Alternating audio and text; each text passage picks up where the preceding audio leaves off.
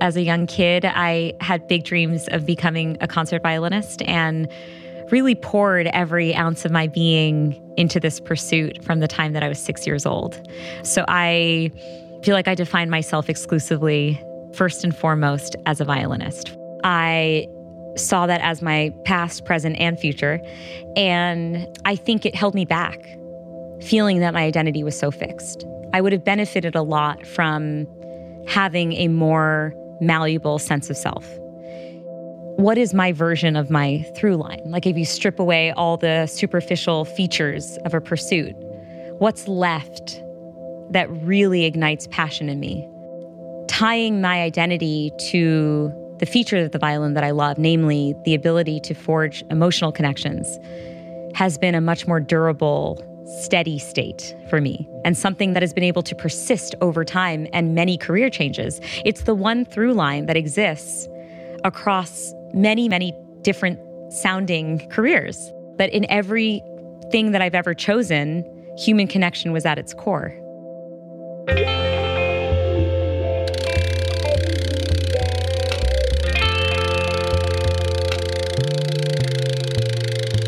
The Rich Roll Podcast. If there's a central theme to this podcast, it is transformation, the mechanics of growth, how to change, and what to do when life changes around us. Well, this subject matter also happens to be the core expertise of today's guest, the delightful and highly esteemed Dr. Maya Shankar. Dr. Shankar is a cognitive neuroscientist and host of the podcast A Slight Change of Plans, which Apple recently awarded as the best podcast of 2021. She earned her postdoc in said discipline from Stanford, a PhD from Oxford on a Rhodes Scholarship, and a BA from Yale. She was a senior advisor in the Obama White House, where she founded and served as chair of the White House Behavioral Science Team. She also served as the first behavioral science advisor to the United Nations and is currently Google's global director of behavioral economics. If none of that is enough to impress you, on top of everything I just mentioned, Maya was also somebody who entered Juilliard at age nine and was actually a private violin student of Itzhak Perlman before a hand injury ended her music career at 15. So chew on that, everybody. A few more things to mention before the concert of ideas begins. But first,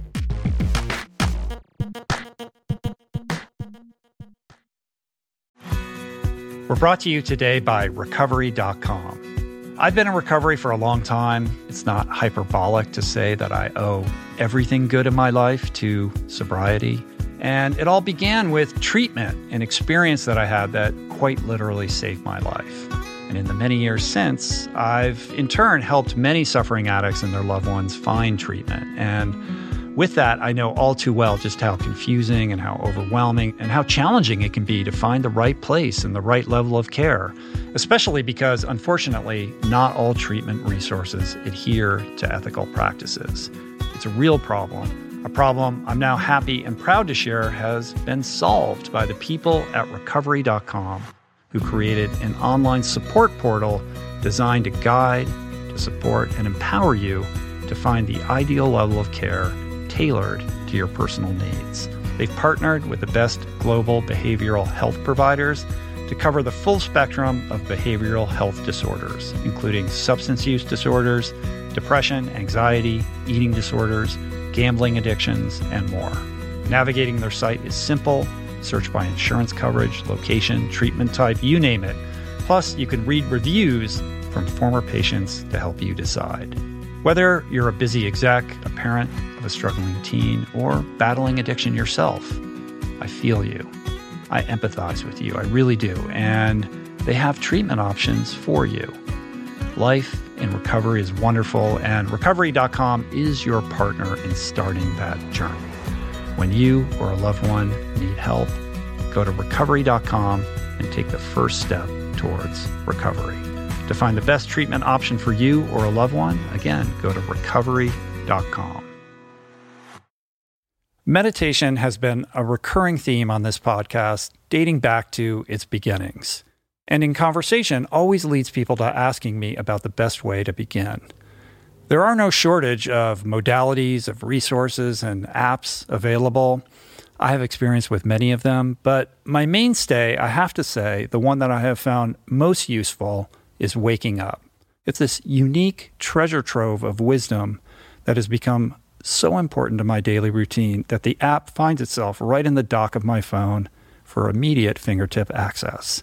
Beyond its robust catalog of daily meditations, it's also this extraordinary library of mindfulness resources that go well beyond the strictures of meditation with courses on stoicism, cognitive behavioral therapy, time management, procrastination, as well as thoughtful conversations with leading scholars on everything from psychedelics to happiness. It really is one of the most worthy investments you can make in yourself. And listeners of the show can get 30 days to try Waking Up for free. Plus, you'll save $30 on the in app price. If price is a concern, Waking Up offers the app for free, astonishingly for anyone who can't afford it. You can find the links on their website to get a full scholarship right now. Just go to wakingup.com slash richroll to start your free month today. That's wakingup.com slash richroll. Okay, Dr. Maya Shankar. So this is, again, a conversation about change, a conversation about change through the behavioral science lens of Maya's personal experience and expertise. We discuss her path from violinist to the White House. We talk about the nature of change, how to embrace it, the power of something called nudges. We talk about the importance of transparency, something called identity foreclosure, as well as the downside of present mindedness, as well as many other topics. Maya is amazing. I really enjoyed talking to her and hope you do as well. So there you have it. And here we go me and Dr. Maya Shankar. Maya, welcome to the podcast studio. I'm so excited to talk to you. Yeah, thanks so much for having me.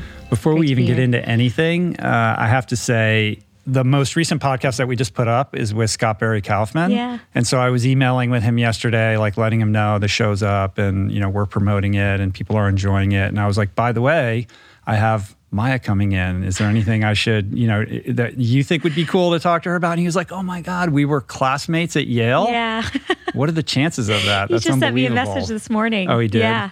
He's wonderful. Yeah. That was an awesome conversation. You guys I was were literally on the, uh, classmates. I was listening on my uh, Lyft drive over Oh, cool. to your conversation. Yeah, he's was great. He's great. So I love that kind of synergy. Yeah. So I feel like um, the timing is right for this. I know we had gone back and forth, or I'd gone back and forth with somebody on your team about doing this a while back, and things were crazy. I just couldn't fit it in, but um, really appreciative that you're making the time to do this.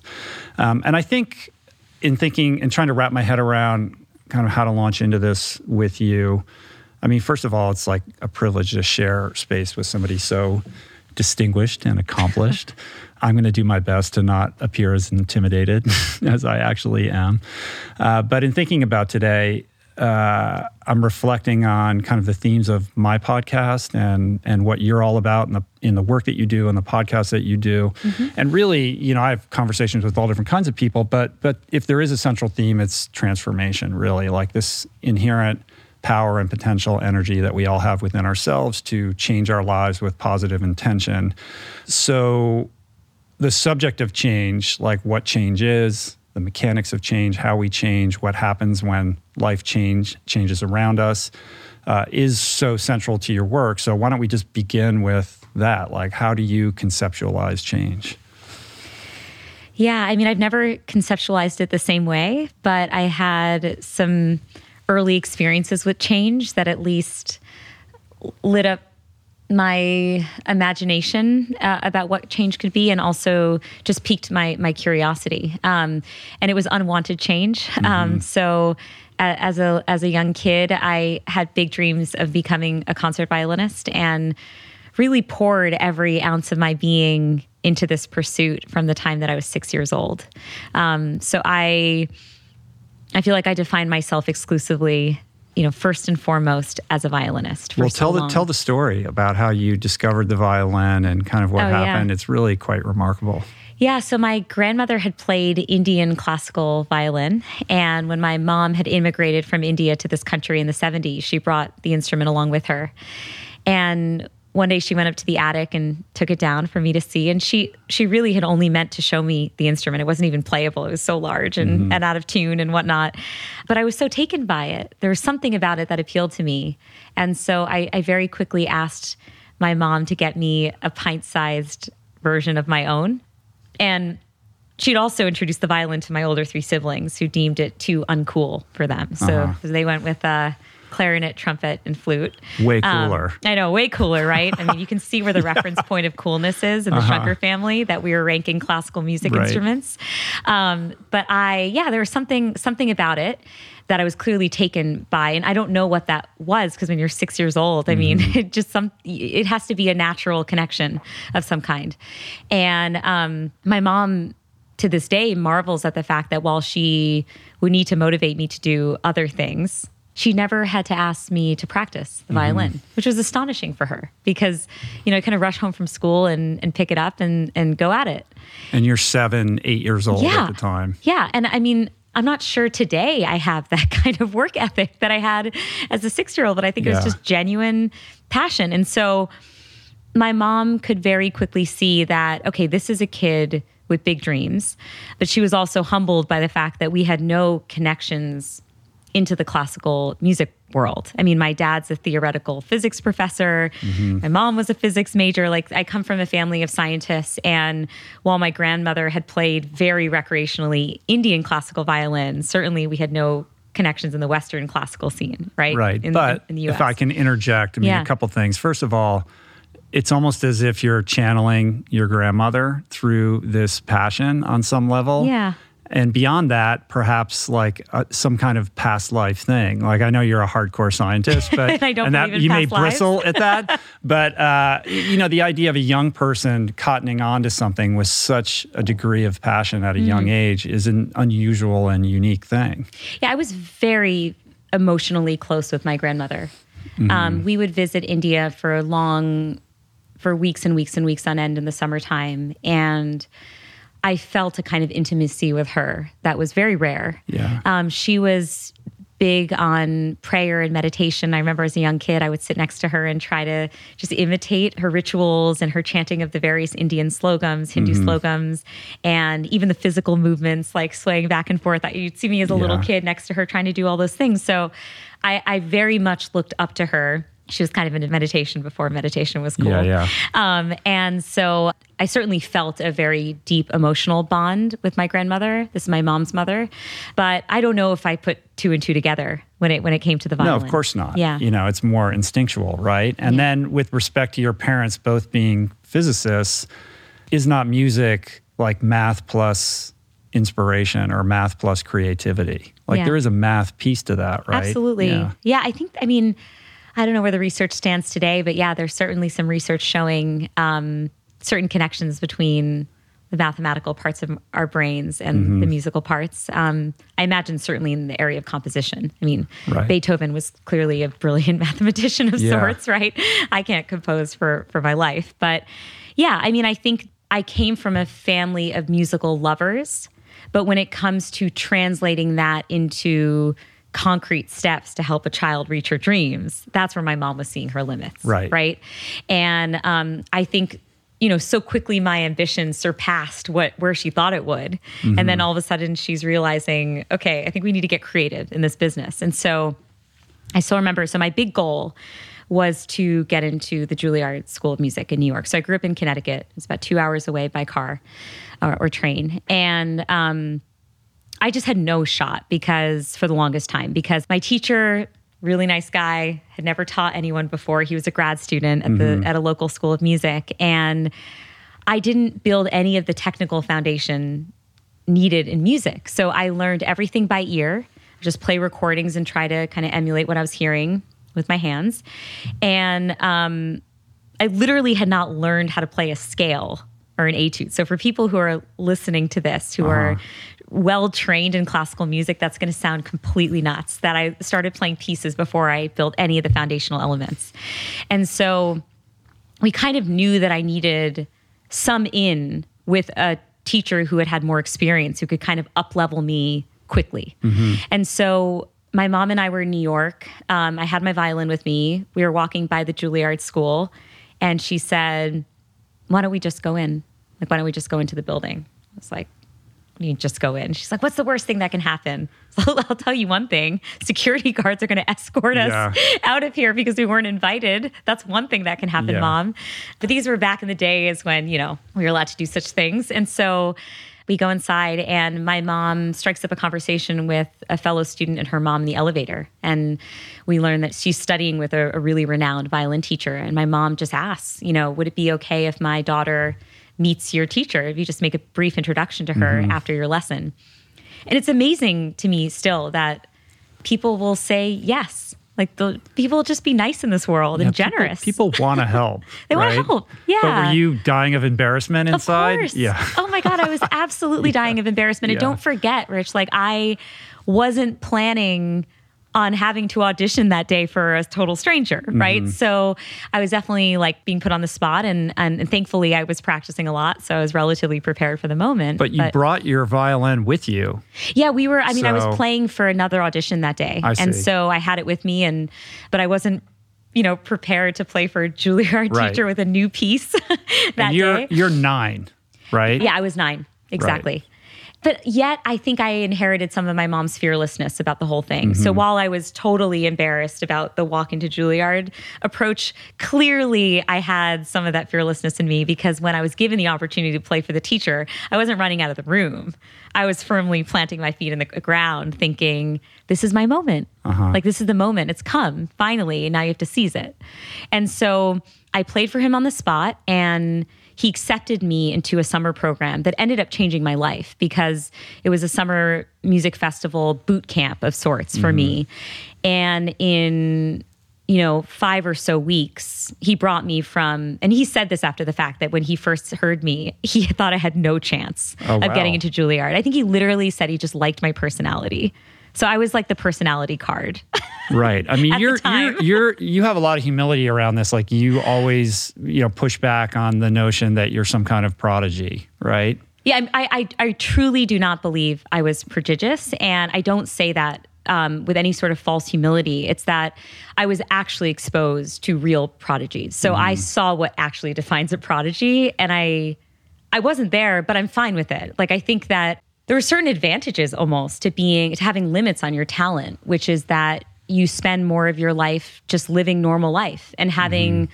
a diverse set of emotions that you can bring into your music. And I think while you know, so you know, I had this boot camp with this teacher who eventually got me to the point where I did audition for Juilliard and I was accepted, but my technique trailed behind my musicality for the entirety of my career. Uh-huh. But I think there might have been an advantage to that, which is I think maybe something that we're getting at together here, which is that when you have limits on your technical abilities or your t- your raw talent in certain domains, your attention goes elsewhere. And for me, it was, well, I think my goal is just to produce beautiful music, and it just It's became that freeing simple. in that regard. You're not held Yeah. captive by this incredible talent that then drives your life.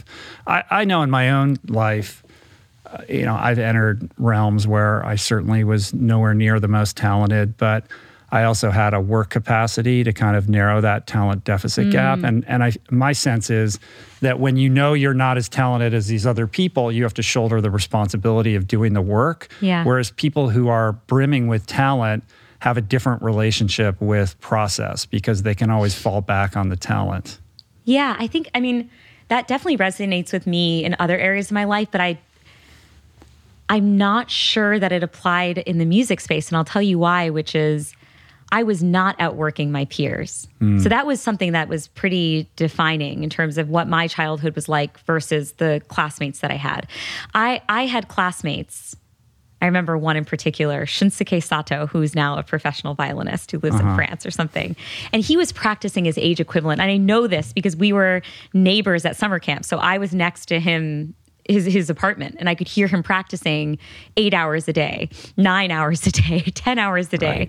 And my mom was kind of like, a couple hours, dude. Mm-hmm. That's it. That's our mm-hmm. max here in the Shankar family. I want you having other hobbies. Um, you know, I played soccer when I was in elementary school. I did art classes, tried out for the school plays. Like she was really intent that I have some kind of balance in my life. But again, I think that there are various ways that that balance can manifest, right? Um, it did make me the least technically strong player in my peer group, but I think it made me one of the stronger musical members of my peer group. Right. Because I do feel like I had just more to call upon in life to bring to my You, music. you're living a richer life experience, so you have more.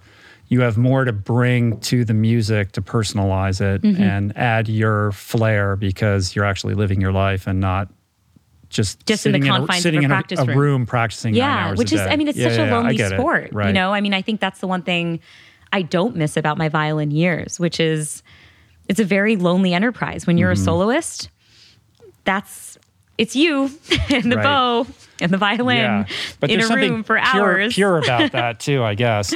But I didn't even know that. I mean, I've always thought of Juilliard as this conservancy that that is sort of a, a collegiate experience. I didn't even know that they had programs outside of that for younger people. So, yeah, there's a pre-college division. right. So that's what you were in. And was that's that what I was every in. day? I mean, you're living in Connecticut. You couldn't have been going down to Manhattan every day. No, exactly. So uh, the pre-college program demands that kids are enrolled in some sort of full-time school. I see. Outside of it, um, for some kids, though, it's homeschool because they Uh-huh. took the violin so seriously. So they would. I mean, I saw families torn apart over the these mu- musical ambitions. Right. Mm-hmm. Um, two people are living in a studio apartment in a family in Manhattan, and then the other two are based in Seoul. Um, living all the way across the world, Wow. right? To make to make things work and Yeah. ends meet. And so, um, I was in just our public elementary school, middle school, high school throughout. And then Saturday, I would have to wake up at 4:30 in the morning. My mom and I would take the Metro North train from Connecticut to New York. Again, she says wild to her. She wakes me up at 4:30 in the morning. She's expecting me to complain and instead I jump out of bed. You know, and again, Yeah. I did not show that enthusiasm for other things. Yeah. So this is definitely special. And then I would participate in up to 10 hours of lessons and classes the whole day and come home super late at night. That was my mm-hmm. whole Saturday. Mm-hmm. And then when I was a teenager, when I was 13, and Itzhak Perlman asked me to be his private violin student, things really picked up. And now I was traveling to New York sometimes multiple times a week for private lessons with him, for studio classes, for he was teaching me chamber music, like everything got di- I, I already thought it was amped up and then that, Yeah. the dial just went way up at I that mean, point. that's so crazy. I mean, Explain for people who don't know, like who he is and what a legend he is. yeah, um arguably the best violin player of all time. And So- what did he see in you? You're so humble about your, you know, skill and talent. Like, why did he choose you for this? Yeah, I mean, it was an interesting situation where my mom had asked uh, our joint teacher. So interestingly, uh, Dorothy DeLay was my one of my violin teachers at the time, who had also taught Perlman. So I was studying with her, and my mom, being the go-getter she is, was like, "Hey, do you think you know at some point Maya can just play one time for Perlman, almost as a fun life experience?" She's got some serious mama bear energy.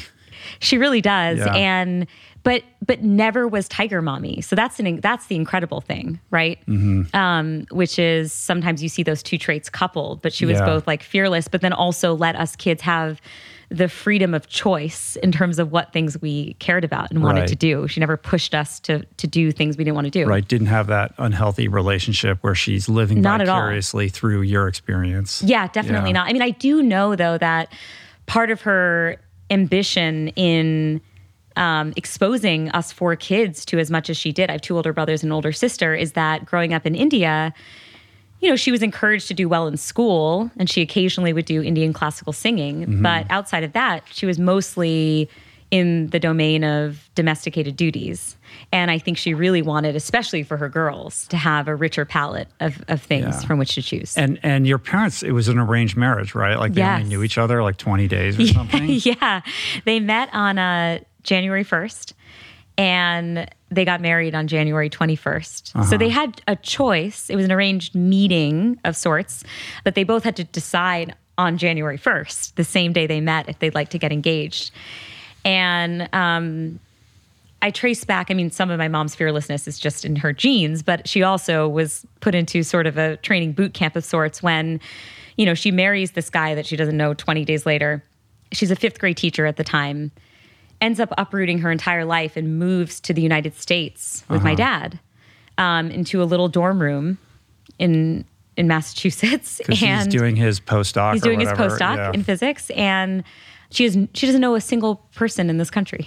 you know, she's 21, and um, has to navigate this this new life that she has. And she said part of her defense mechanisms were to create a little army around her. That's one of the reasons she had four kids Uh-huh. was to create a sense of you know she was so used to she has 51 first cousins, so she's coming from this extremely vibrant social community and then she is now living in a small little dorm with just my dad and so that was part of her way of uh, filling the void Right. so i think she was filled with a lot of optimism that the united states offered so much promise for her and she was going to lean the f in Yeah. and that's what she did Yeah. with herself and, and all of us Yeah. So, okay. So you're with Perlman. yes What is that experience like? And what do you end up learning from him beyond just, you know, the technique of the violin? Yeah. So so for so I go and play for him and I think it's a one time thing and I am not happy with the way that I've done. So I'm just like also that was around the time that I was getting interested in like MTV and TRL and Britney Spears and my brain was a little conflicted about whether this classical music thing was for me as that was my version of teenage rebelliousness. How dare you. I know, Yeah. how dare I? And so I don't know I don't know if I was really practicing my uh at my peak when it mattered most. Meanwhile, I'm sure you're getting A pluses and everything in school, no, right? I know I definitely wasn't. But I remember I, I played for him and again was not expecting much. And then he told our joint teacher, he said, I, I like to take Maya on as a private student. And that just knocked my socks off. I mean, he had a he had a handful of students at the time, probably had four students Mm-hmm. at the time. I just could not believe that I was one of them. I mean, I was truly and so, what is that? Like, what was that about? Like, what did he see in you? I asked his wife candidly later, you know, um, because I I wanted to know. We we met up for coffee just a few years ago in California, and I was like, why did why did Itzhak take me on out of all the genius kids that were like running around? Because I know that technically I was not that strong, and she said because he felt you had something to say. Hmm.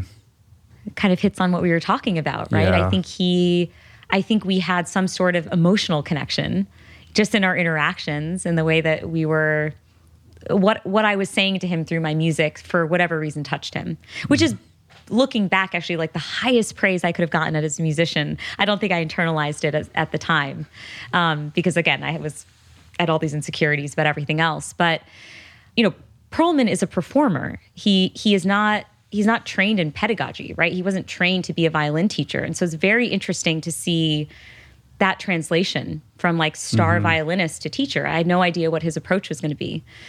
And one thing that was so interesting about his approach is that he didn't do a lot of hand holding.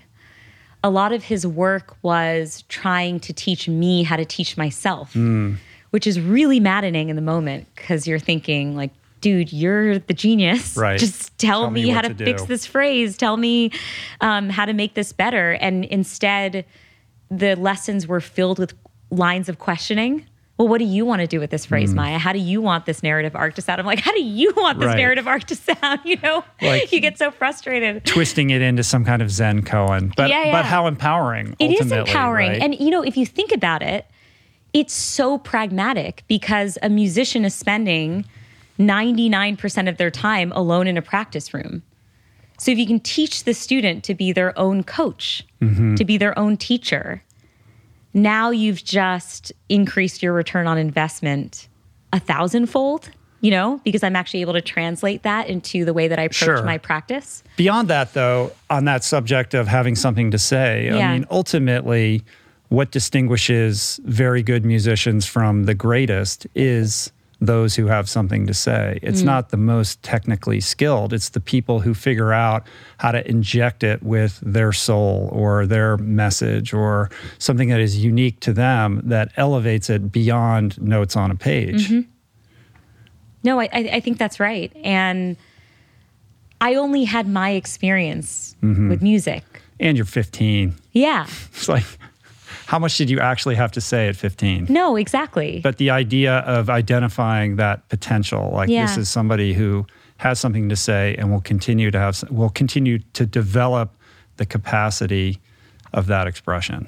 Yeah, and you know, thinking about it also, Rich, I think there was I think there was a lightness of spirit that I brought to lessons that might have been unusual. Mm-hmm. Because certainly I was in a pressure cooker, but it wasn't for me, it, it wasn't the end all be all in the way that it was for other kids and their families who had literally sacrificed everything Right. uh, to be within these walls. And so I think, in addition to Perlman connecting with me musically, I think the fact we were able to like joke in lessons. And I approached everything with a bit of irreverence. And he was not too holy for me to jab at and make fun of. Like, I just, I think that stuff matters too, right? Sure. Like, do I enjoy my interactions with this Yeah, person? what a gift. So it wasn't like some kind of black swan situation. Yeah, no, not at all. And I think um, looking back, I just always had rapport matters to me. Like it took me a long time to realize, like, ah, I'm obsessed with human beings and human connection and, and emotional connection and whatnot. But I felt like I cared much more about the bond I was developing with any person I was learning from than I was even about how much better I became at the violin. It was so mm-hmm. much more about the immediacy of that personal connection. And maybe that's part of what he sensed, which is this is like a curious person. Sometimes it translates into the violin, which is great. But independently, it's just fun mm-hmm. to have someone who's curious and that I have a, a rapport with. Right. But the real nugget of wisdom in that, and we're going to work our way up to it, is this idea that the passion doesn't rest with the vehicle for the passion. You have to look beneath the surface to find what's driving it. So in your case, you had to learn the hard way that it wasn't necessarily the violin that you were passionate about. It was what the violin allowed you to connect with. Yeah. Right? Is that Yeah. a fair way of describing yeah, that? absolutely. So I, um, I mean, I had to learn this lesson the hard way, which is against my own desires and will. I, I had to stop playing the violin. So, um, started studying with Perlman when I was 13, and when I was 15, I attended his summer music program uh, on Shelter Island in New York. And I remember it was a cold morning, I think in July, and I overstretched my finger on a single note, and I heard a popping sound and I knew something bad had happened, but I kind of was in denial. And I was also the recalcitrant, impatient teenager that was like, I'm going to will my way, you know, I'm going to work my way through this horrible injury. And um, of course, I didn't. And even though I tried to play through pain for months and months uh, on end and just fight my way through, eventually doctors told me I could never play again.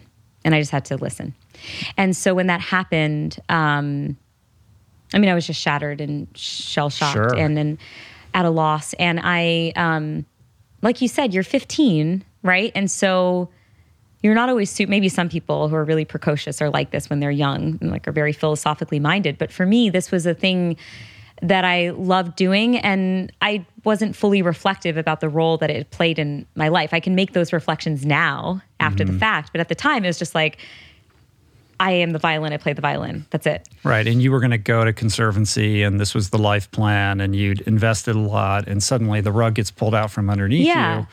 you. Um, on some level, though, very few 15 year olds have a sense of what they want to do with their life. But Yeah. when you're in that situation and your dream is eradicated overnight, it wasn't a progressive injury, right? It was No, just it a wasn't. one It was time a sudden, thing. sudden thing. And you've got to, you're, you have to sit with that and figure out what you're going to do now.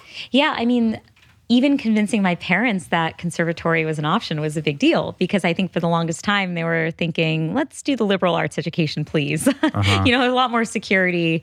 And also um, for both my parents who had had a, a college experience that was very much on the one track in, in India at the time, you choose your major at the outset and that's what you study. Um, my mom was so uh, enamored by the American college system where you could take Chinese literature classes, and then you could also take a class on Hinduism, and then you can take a math class. Like she was just so excited by that, and so. Um, And they were both working at Yale, right? Like he's a professor there, and she was working in like student relations. Yeah, like exactly. that. and now, now she helps um, students get uh, green cards to study Uh-huh. to study in the U.S. So she was so excited by the idea of having us go to to liberal arts schools, and my three older siblings had. But I think when Perlman took me on, that was the first moment where I felt my parents were like, Okay, yeah, maybe. It wasn't. Maybe it we wasn't do the conservatory It wasn't thing. getting into Juilliard at nine. that no, didn't do no, it. because again, to my point about the fact that Yeah. I absolutely was not a prodigy, like you would need to see the kind of talent Uh-huh. uh within those walls. It is remarkable how amazing these kids are. And so, in the same way that, you know, when you're in sports at those elite levels, there's just so few spots for Yeah. people. Um, the same is true in in in music, right? Mm-hmm. It was just going to be so hard uh, to actually to actually make it, and so. But yeah, I think the conservatory path was definitely in the cards, you know? but here we are, a slight change of plans. Yeah, then I had my slight change of plans. And I remember thinking, um, I expected to mourn the loss of the instrument. That's natural. I did not anticipate what it would do to my self structure. like, I did not in- anticipate what a profound loss of identity I would feel. Um, truly, like the rugs pulled out from underneath you, and the thing that you've defined yourself by for so long is no longer existent. I mean, um, to this day, my right shoulder is slightly elevated compared to my left because of all the hours I spent playing the violin, and my spine is slightly curved.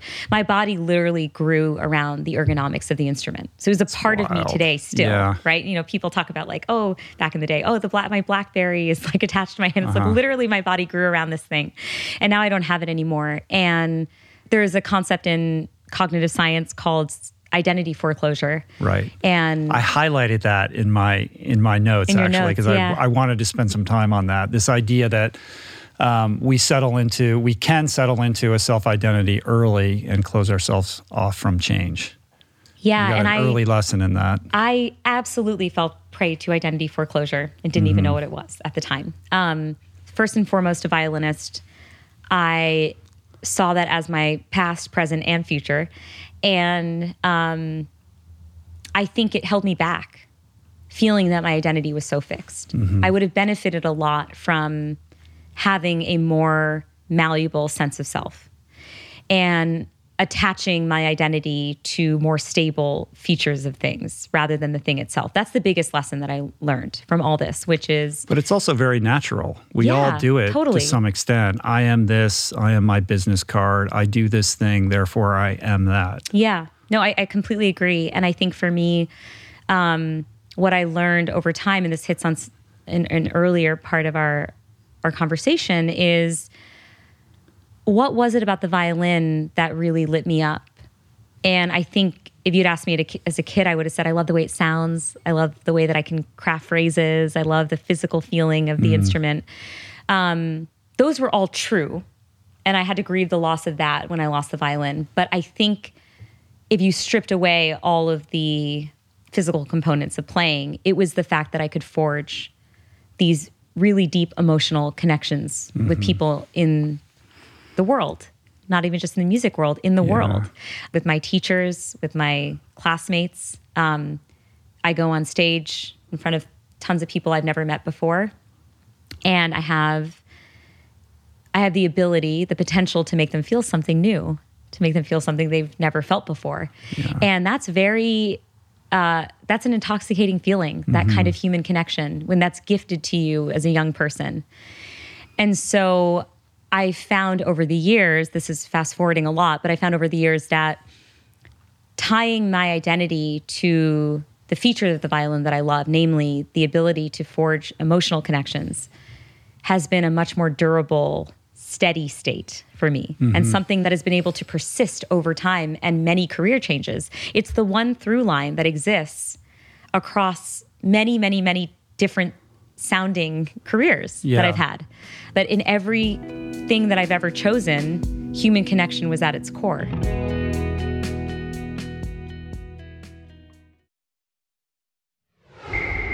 Yeah, it's such a beautiful pearl of self awareness to have that, you know, and I couldn't help but reflect upon my own life and the slight changes of plans that I've experienced and the many pivots that I've made. You know, I'm very much a late bloomer in in really finding a groove that I works love for that, me. by the way. Uh, How but- you articulate, like, Yeah, you know, it's just- 41, Right, 42, yeah, 45. people love that tweet. Yeah. similar to you when i was a young person it was swimming for me that was the Mm. thing that i got up at 4.30 in the morning every day to do without Nice. you know having my parents to ha- wake me up or anything that took me to stanford and i built an identity around that And ultimately, I ended up leaving the team uh, a year when I my senior year, so I didn't swim my senior year, and mm. I remember mourning that loss like it was it, w- it was like somebody had died because yeah. my identity was so interwoven with being this person who did this thing, mm. and it took me many years before I could realize that it wasn't necessarily the swimming, it was the community. It was like being yeah. part of a team and the camaraderie and the tight knit relationships that we had where we were all collectively working towards one ambition. Yeah. And having goals that you can set that get you excited and yes, that, all those things, right? And then trying progress. to overlay that onto various professions didn't work. And it took me a long time to find something that would give me that same sense of mm. purpose and direction and meaning. Yeah. No, I, I think that's right. And I, I hope that's helpful for the person listening who is navigating an unwanted change or even sometimes a will change that surprises you in mm-hmm. its impact and destabilizes you in ways that you might not have anticipated to try to figure out what is my version of my through line like if you strip away all the superficial features of a thing of a pursuit mm-hmm. what's left that really ignites passion in me and um, it was funny. I mean, I've needed this reminder every once in a while. I remember I was talking with a, a good friend of mine, Hyunsu. Um, this was, you know, three years ago or so, and I was just feeling a dip in overall like life motivation, as we all do. And I was like, I feel like I'm not passionate about anything, Hyunsu. And he's like, but you're passionate about people. And I'm like, that doesn't count. That's not uh-huh. a real uh-huh. passion.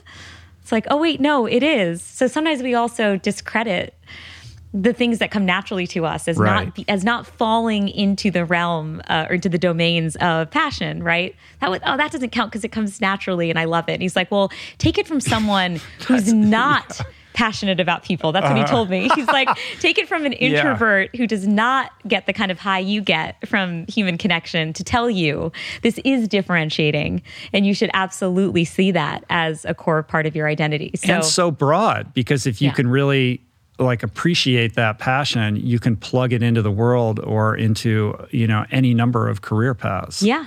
Exactly. And and again, I don't want to pretend that I like had this all figured out when I was younger. It was no, it was a shit show when I was younger, and mm. I, I, was just really despondent and sad and morose and probably not great company for a while there when I first lost the violin. Right. Um, but ultimately, you know, I've landed in this place where I have a slightly mm-hmm. more stable sense of self. Well, in the in the biopic about your life, uh, the the next inflection point is, you, is you, pulling this Steven Pinker book off the shelf, right? yeah. yeah. that's right. The so, Lifetime movie. The uh, Lifetime movie. Yeah. Yeah. It'll be an original. Uh, three people will watch it, including my parents. Um, and oh, so the summer before college, again, probably not great company. My loving parents are like, we understand that your counterfactual world involved touring in China, Maya, but instead the summer is going to be at home with us. Mm-hmm. and so that's what I did. And I was in the basement just kind of perusing the bookshelves. And I stumbled across a course book that my sister had had in college and um, called Language Instinct by Steven Pinker. And I opened it and again, not expecting anything other than like, what is this? I've never thought about language mm-hmm. before. And it was pulling the curtain back on an aspect of our minds that I'd 1 million percent taken for granted and never thought about before, ever, mm. really. And revealed to me how sophisticated the cognitive machinery is that underlies our ability to comprehend and produce language. And I was in awe. I think that's the, that's the best word to use to describe my reaction in that moment. It's like, wow, if this is what's involved in language learning, what's involved in all the other stuff, like the high level decisions mm-hmm. we make, the philosophical musings we have, falling in love, people who could do math, like my dad, you know, what's what's involved there? Because I just found it to be an incredibly like incredibly elegant complex system and I was just in awe of this organ mm-hmm. that we mm-hmm. all have. And it was a light bulb moment for me. It just, it just, all we need at these moments of inflection is just a seedling, just like a little something. I can't say that in that moment I, I was 100% like violin vibes everywhere. Oh my God, I found the replacement. That's not how things work. But I was very excited. Yeah. And I got my hands on and the another reason why you can't have that full moment of intoxication is that you don't know how this translates into anything moving forward. You don't know if you have aptitude for it. I didn't know that at the time Yale even had a cognitive science program and this is all new to me, right? But all I knew is that I was really interested. Mm-hmm. And what I was sensing in the same way that my mom didn't have to tell me to practice is that I started getting my hands on every single book that existed in cognitive science over the summer, mm. which is not typically when I would be reading. Right. you know, because there wasn't school. And so that was unusual. You know, I was in the break between senior year and college, and you know, again, the intellectual among us will yeah. read books, well, but I was right. that wasn't on my. A couple roster. reflections on this. Yeah. First of all, like you're, you know, you're an insane, you know, student. you know, anybody who, anybody at that age who's going to spend their summer vacation, like you know, pulling neuroscience books out and digging into them, like makes you unique in, in, and of itself. Um, yeah, no, obviously I, am nerdy. Yeah. Uh, and you you brushed it off when I said you were getting A pluses, but clearly you're talented in the classroom and you care about your you know your you, you must have a, a, a, significant degree of academic rigor to have done all the mm-hmm. things that you've done. Um, but I think the lesson here is, you know, when you were when you were saying that it wasn't like oh I knew how you know it, this lightning moment where I knew what my life would be. It's really about having the awareness and paying attention to the things that excite you and then you know just incrementally giving them energy and like pulling that thread and following it. And i think that plays into the larger topic of change and the power of these nudges and things that you know are central to the work that you yeah. do. And you know because people will always say well i don't know what my passion is and i feel like my life doesn't have purpose. And you know that when that question was put to you you weren't even consciously aware that people is what excited you. And I think everybody within their blueprint has something that excites them. Yeah. But we're living so kind of detached from our our higher selves, if you you know, however you want to characterize mm-hmm. it, that that we're not present with what's actually happening in our life. And when we have those moments, I think a lot of people allow them to pass and they aren't given the energy mm. that perhaps they deserve had they been more consciously aware of what was happening. I love what you just said because I think that's I think that was exactly right in the case of the book.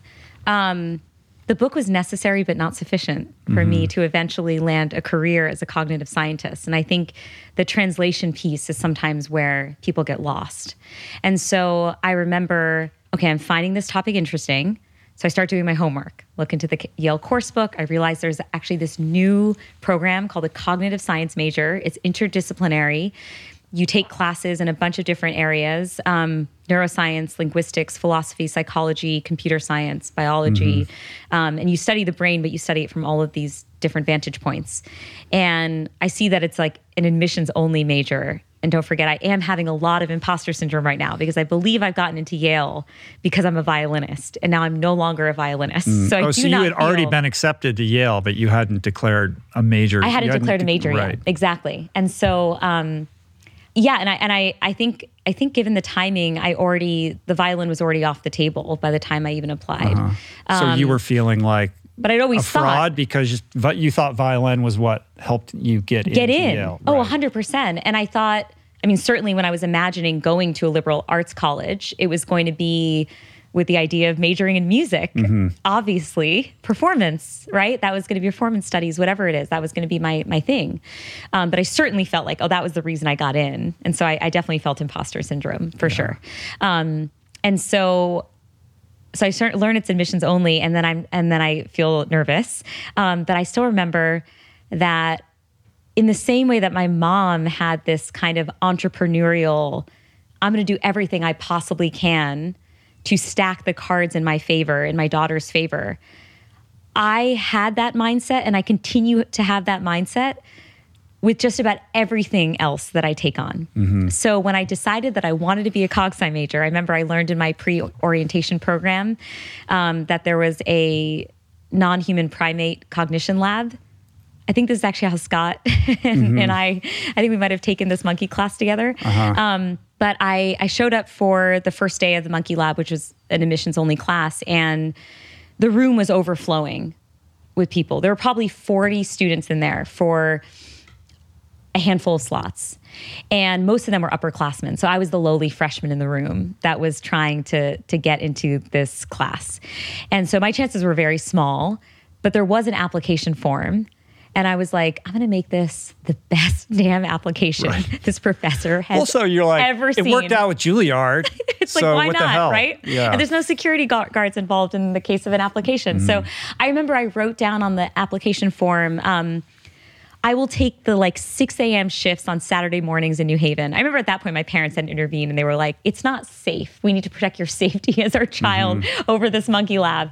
And, you know, like, Laurie, I will do anything and everything to get in this class. You can have my unborn children. Like I was willing to offer everything up to try to get into this course. And this professor, Laurie Santos, she's like a happiness guru now. right. Um, and she, her no- podcast is with Pushkin also, yeah, exactly. right? She, yeah, she's she- amazing. She's played a critical role in my life ever since this moment. By the way, it's a constant. It's mentor. incredible. Yeah, I'd love to have her on the show as well. But it's hilarious that there's Scott, there's Laurie, there's you. Now you all have podcasts. You know, it's like, what is going on? The cognitive scientists prevail. Yeah. Um, yeah, no, I represent. That makes me very happy. Um, but I, Laurie took a chance on me. And she, mm-hmm. I was the only freshman that she accepted into the class. Mm. I thought at the time, by the way, it was because I showed so much enthusiasm on my application, and I and the, the prose was perfect. She later told me that I was the only one willing to sign up for the unpopular spots, and but so that's she why has she the took me on. she has that happiness class, right? That Yeah, she gets written about, and that's the one that everyone's clamoring to get into. Yeah, exactly. And so Lar- Laurie was my Laurie's known me since I was 17. Mm-hmm. She helped facilitate a a big pivot in my life because um, she's the one who helped me make that transition. I remember Right. my dad at the time told me, if you're feeling lost, find someone you admire and then try to reverse engineer how they got from point A to point B. And Laurie was that person for me. I really admired her.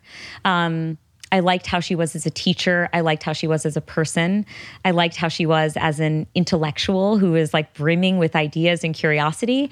And so I tried to like bring myself close, you know, and um, she became a mentor and a friend very quickly. And it was because of that admissions ticket to the monkey lab that in undergrad I got full exposure to what it meant to be a scientist, to actually run novel experiments and to generate data and to make new discoveries or not make new discoveries, which is often the case in science. And it's discouraging, which is one of the reasons I eventually left uh, the field. But um, I was so grateful for that exposure because it meant that I could actually translate this early seedling of an idea into something concrete and you know eventually got my PhD and my postdoc in th- these areas. Right, right. I mean, you you brush over that, but basically, you you complete Yale, you get this Rhodes Scholarship to go to Oxford, where you continue your studies, you get your PhD, and then you do a postdoc at Stanford. Right? Mm-hmm. Was Andrew Huberman at Stanford when you were there? I think so. The Huberman Lab. Yeah. yeah. He's got a podcast too. I think that I like actually is more representative of the fact that everyone has a podcast Yeah. rather than it being. but there is something about neuroscientists and podcasts. Yeah, maybe. Yeah. Well, I think that's great because I think um, any show that tries to bridge the gap between you know science and popular discourse is great. I think right? it's fantastic. The translation of and, science. And the fact that so many people are enjoying that content Yeah. is very encouraging, right? Like, this is hard science, and it's a two hour basically lecture about the brain, and millions of people are like tuning in for this free content. And I think that's a beautiful, I think it's beautiful too. And you know, we'll talk more about a slight change of plans later, but uh, in addition to the the narrative stories that I have my guests come on and share, Mm-hmm. which are these very personal life stories, we have science expert episodes with people like Adam Grant and Katie Milkman Sure. and Annie Duke talking about the science of quitting, and um, Angela Duckworth talking about grit. And those episodes are so popular. Yeah. People love learning about the Yeah, science yeah. of change. That is Yeah. so heartening. I did not know at the outset how those episodes would perform, Yeah. and yet people love them. Yeah, so I- the, the the most popular episodes on this show tend to be the hard scientists. I mean, Adam came on, and that was a you know hugely popular show. Yeah. People love him, and he's such a great communicator. he is, yeah. there it, there's hard science, but then there are. I think the sweet spot is the scientists who have such a command over the science and have this facility for communicating very complex ideas Mm-hmm. in a way that the audience can digest it and understand it without feeling pandered to, like the, without the condescension that you typically would see. Yeah, this is a skill in an area that I am actually deeply passionate about. And many of my former roles have required translating science into uh, general terms, you know, like my work in the Obama White House, um, at the United Nations. And I think I was inspired in many ways by my dad. He's, as I said, he's working in some of the most inaccessible scientific spaces that exist. It's like theoretical, theoretical physics. physics. Right, yeah. No- Quantum, nobody quantum mechanics. Nobody understands I don't understand any of this stuff, right? Um, and he has made a career, in addition to being a brilliant scientist and made incredible discoveries, he's made a career out of translating physics to general audiences. Um, so back in the day when, you know, this is before the days of Coursera and whatnot, which of course, you know, he's joined all those trains, but he went online and all of his lectures were on iTunes for the longest time. And Yeah, because they used to have the iTunes U iTunes, thing. yeah, exactly. And they made their way around the world. Um, were streamed millions and millions and millions of times. I don't even know what the numbers are, but I remember thinking they were wildly impressive for physics lectures. And one of my proudest moments as a daughter is when I was at my sister's graduation. Uh, she was also at Yale with me. And my dad was given the teaching prize for all of Yale Wow. which I don't think had ever been given to a natural scientist, let alone a physicist. well, here's the low hanging so fruit that's joke. incredible that he did that. Where is his podcast? he needs to come on the I think show. I, I, think. I think no, he needs his own podcast. That's right? hilarious. Well, yeah. here's what you're going to do. You're going to have him on your show. He's going to Yeah. crush it, right? Yeah. And then and then He'll it will be so pod. popular that like Malcolm Gladwell will be like, we need to create a show for yeah, him. Yeah, we'll call it zero to 60. Yeah. And it'll be getting people up to speed on really hard um, physics concepts. It's all worked out. in a matter of seconds. It's all worked That's out. how ideas are born. Um, so anyway, I, I love this notion of the translation, and Mm-hmm. I've I've always felt like when it felt challenging for me, you know what, dude, Yeah. your dad did it in the physics domain and made physics accessible to people. He would give general audience lectures all the time when I was growing up. Right. And so I I felt like there were very few boundaries, and so I've actually worked as a practitioner for. In, of cognitive science for so long, Mm-hmm. you know. So walk us through this. You're at Stanford. Yeah. You're you know in this fMRI lab. Yeah. And you have the next inflection point in the Lifetime movie occurs. yeah. did we do a commercial break yet? I think people are getting bored. yeah, no. Um, but I, I was in the fMRI laboratory and ooh, I was not um, not loving it, my friend, which is a pretty devastating reality to confront when you've now invested what seven years or so into academia and then plus undergrad, right? And so I remember thinking, oh crap. Um, I don't know what comes next. I I had no idea what a cognitive neuroscience postdoc can go on to do. So I thought, well, okay, one, you become a professor, which I'm realizing I don't want to do after being in this windowless fMRI laboratory forever and having no social interactions with any of the people whose brains I'm scanning. And then secondly, maybe I could be uh, a general management consultant. Like, can I can I start that circuit?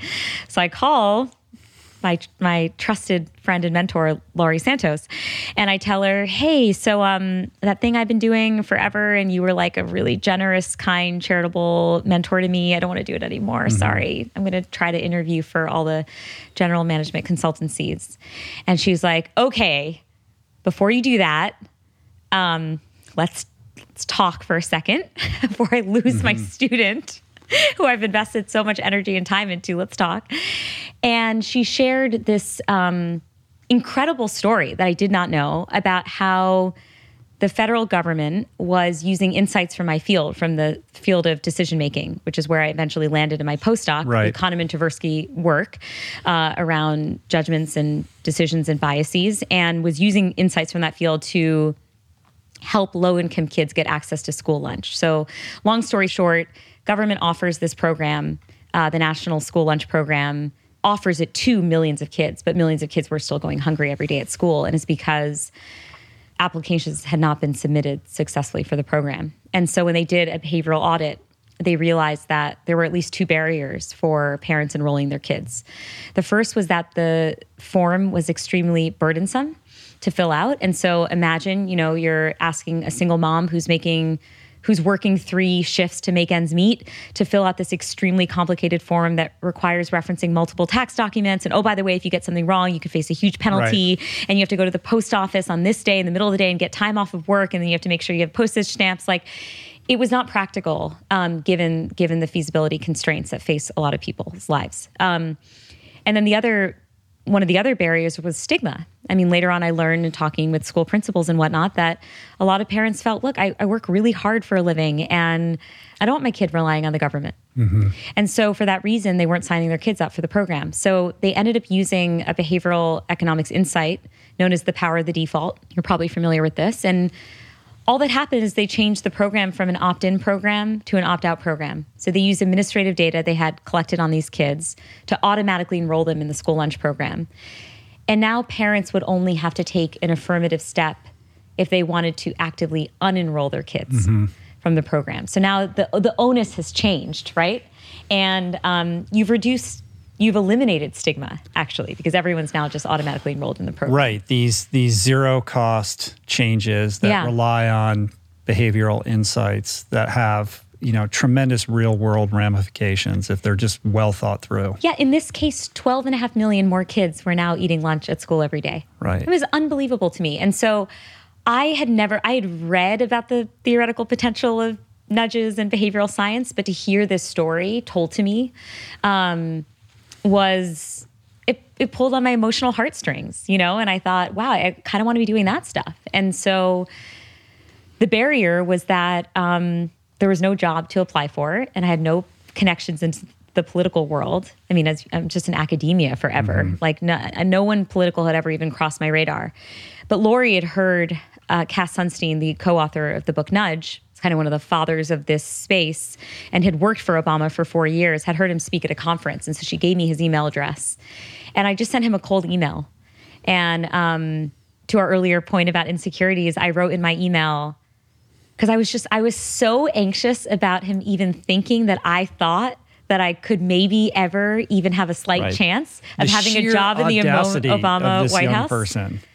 While also the recurring theme being you're not afraid to knock on doors. Yes, I mean, not afraid to knock on doors. A cold email being a version of that. Yeah, and I, so I wrote to him and I said, you know, because I have no public policy experience, I don't feel I published much mm-hmm. of significance, and I'm telling him in this email, I know you've worked with Obama, and I wrote in parentheses, I know I'm not cool enough to work with the likes of Obama, but if there's a local or state government opportunity, please let me know. I couldn't even bear to right. ask about negotiating against yourself right 100%. out of the gate.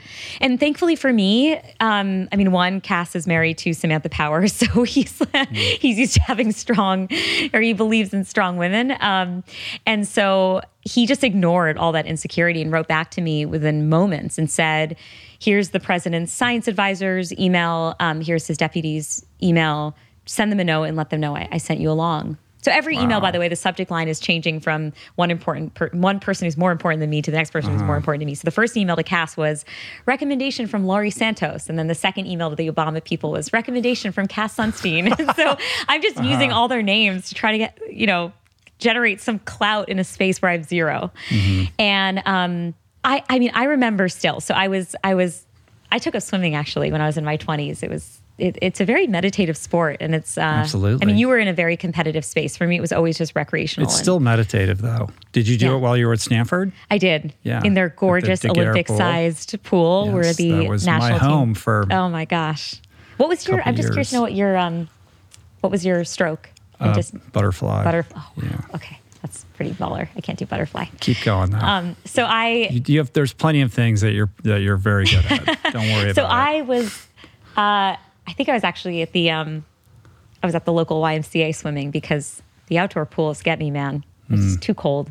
Um, and so I was biking home and I stopped at a stoplight and I looked at my phone, as one should not do, by the way, public service announcement.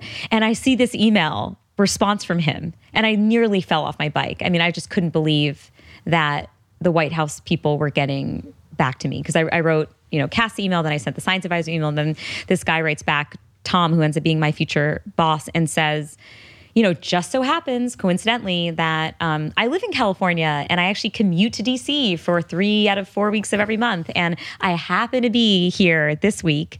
And if you can come to my house like one and a half days from now, you can interview with me. And so I'm pretty scared about this thing because I don't know what a White House interview is going to look like. And so I spend the next 24 hours calling everybody smart that I know in my entire life and mining them for wisdom and insights The good student. on what I could do. The good version of Tracy Flick is coming out, And so I call like- everyone I, and I'm like, what ideas would you have? boning for- up on policy. Yeah, like for what you yeah. want to translate from behavioral science into policy. And um, I have to get like a business suit. Like I just don't, I mean, as a postdoc who's riding a bike everywhere, I only have athleisure. And so I, I go get, um, you know, business suit. I have to borrow my friend's car. I don't even have a car to drive to this guy's house.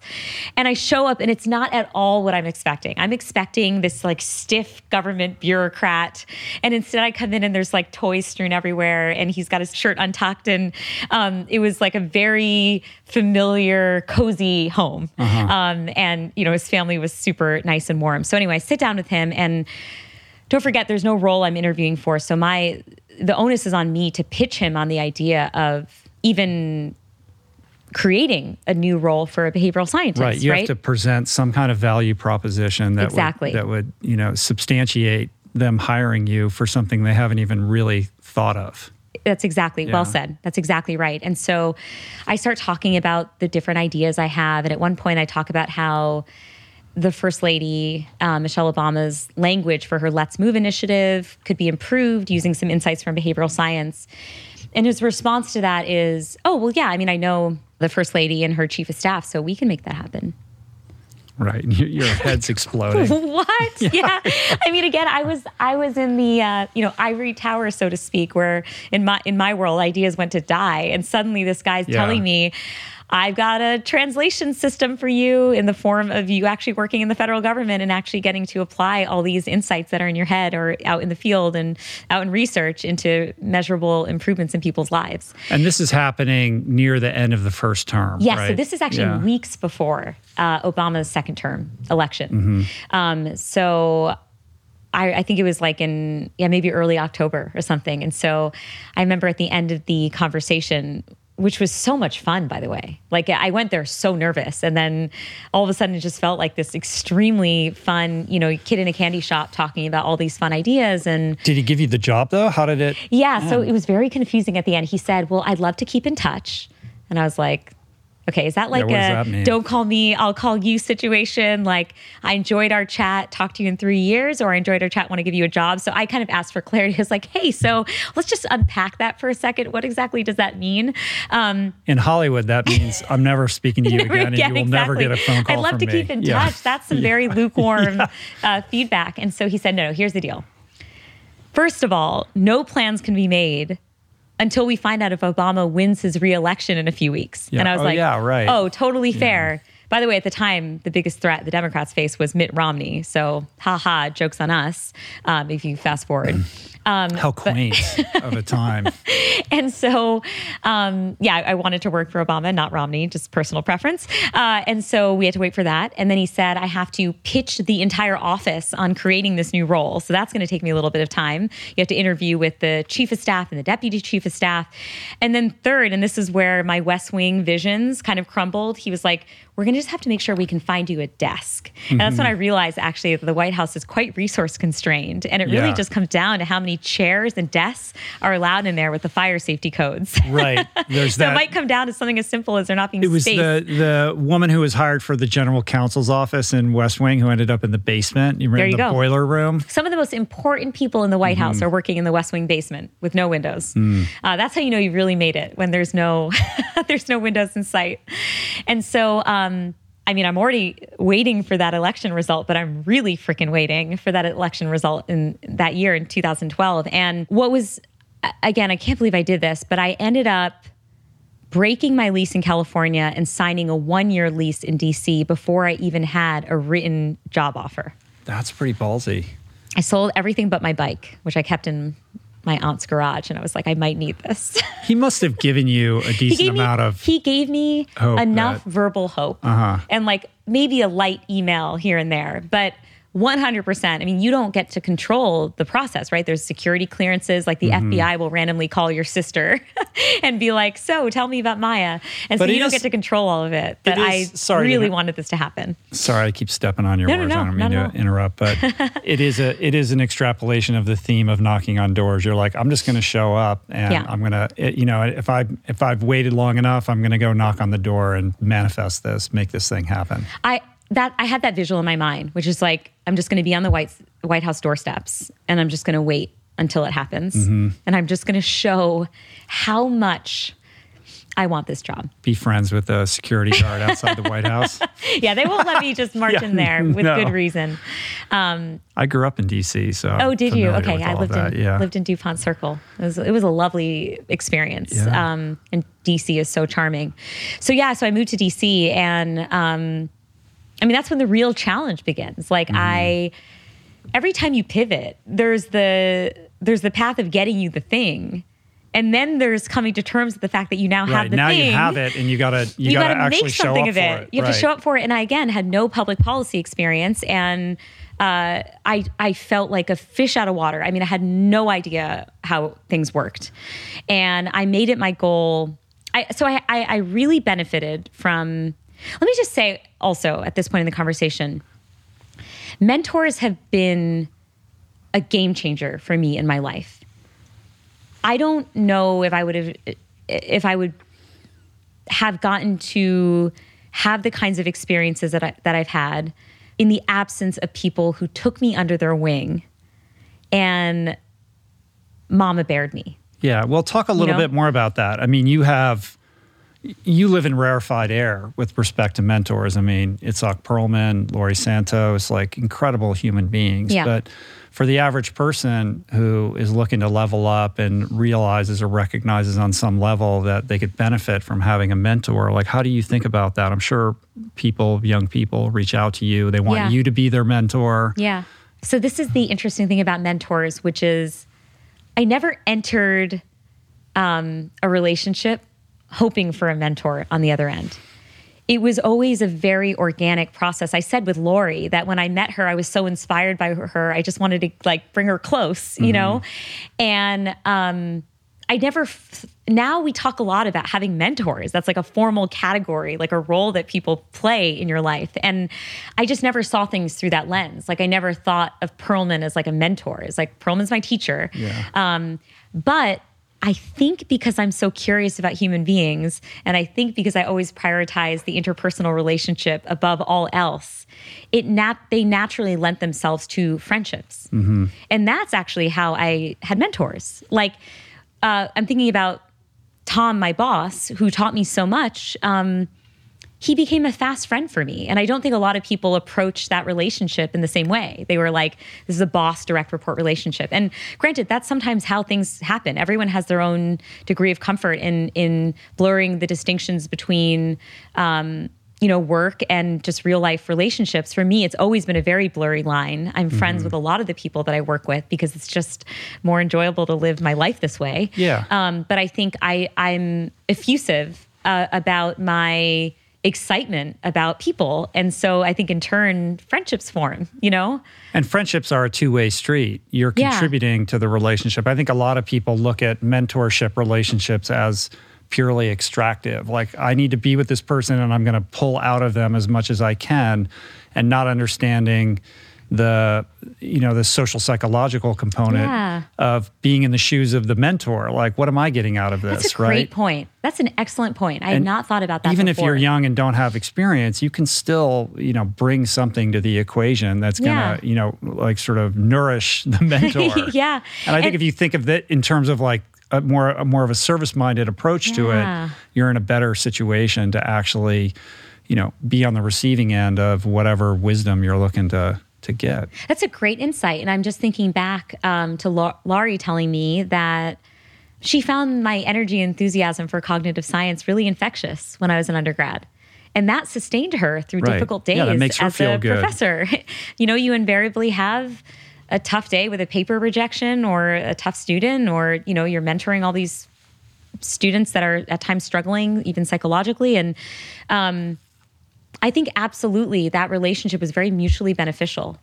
And, you know, now thinking back to the Perlman relationship, I was telling you, like, I approach a lot of things with a hint of irrever- irreverence. And I'm sure Perlman was very used to sycophantic relationships, just uh-huh. like people, you know, bowing down to him everywhere he went. And maybe he found it refreshing that I didn't do that, you know, and I just saw him as a as my teacher and as someone who I obviously respected uh, to the sky and back, but that I could have fun with too. Mm-hmm. And maybe there was a light that lightness, which we talked about earlier, something that he appreciated. So I really. Um, yeah, I really appreciate that you said that. I think there has to be bi-directional benefit. And I still remember we were organizing a team event in DC and I invited my boss to come along. I was like, "Oh, Tom, you should come along."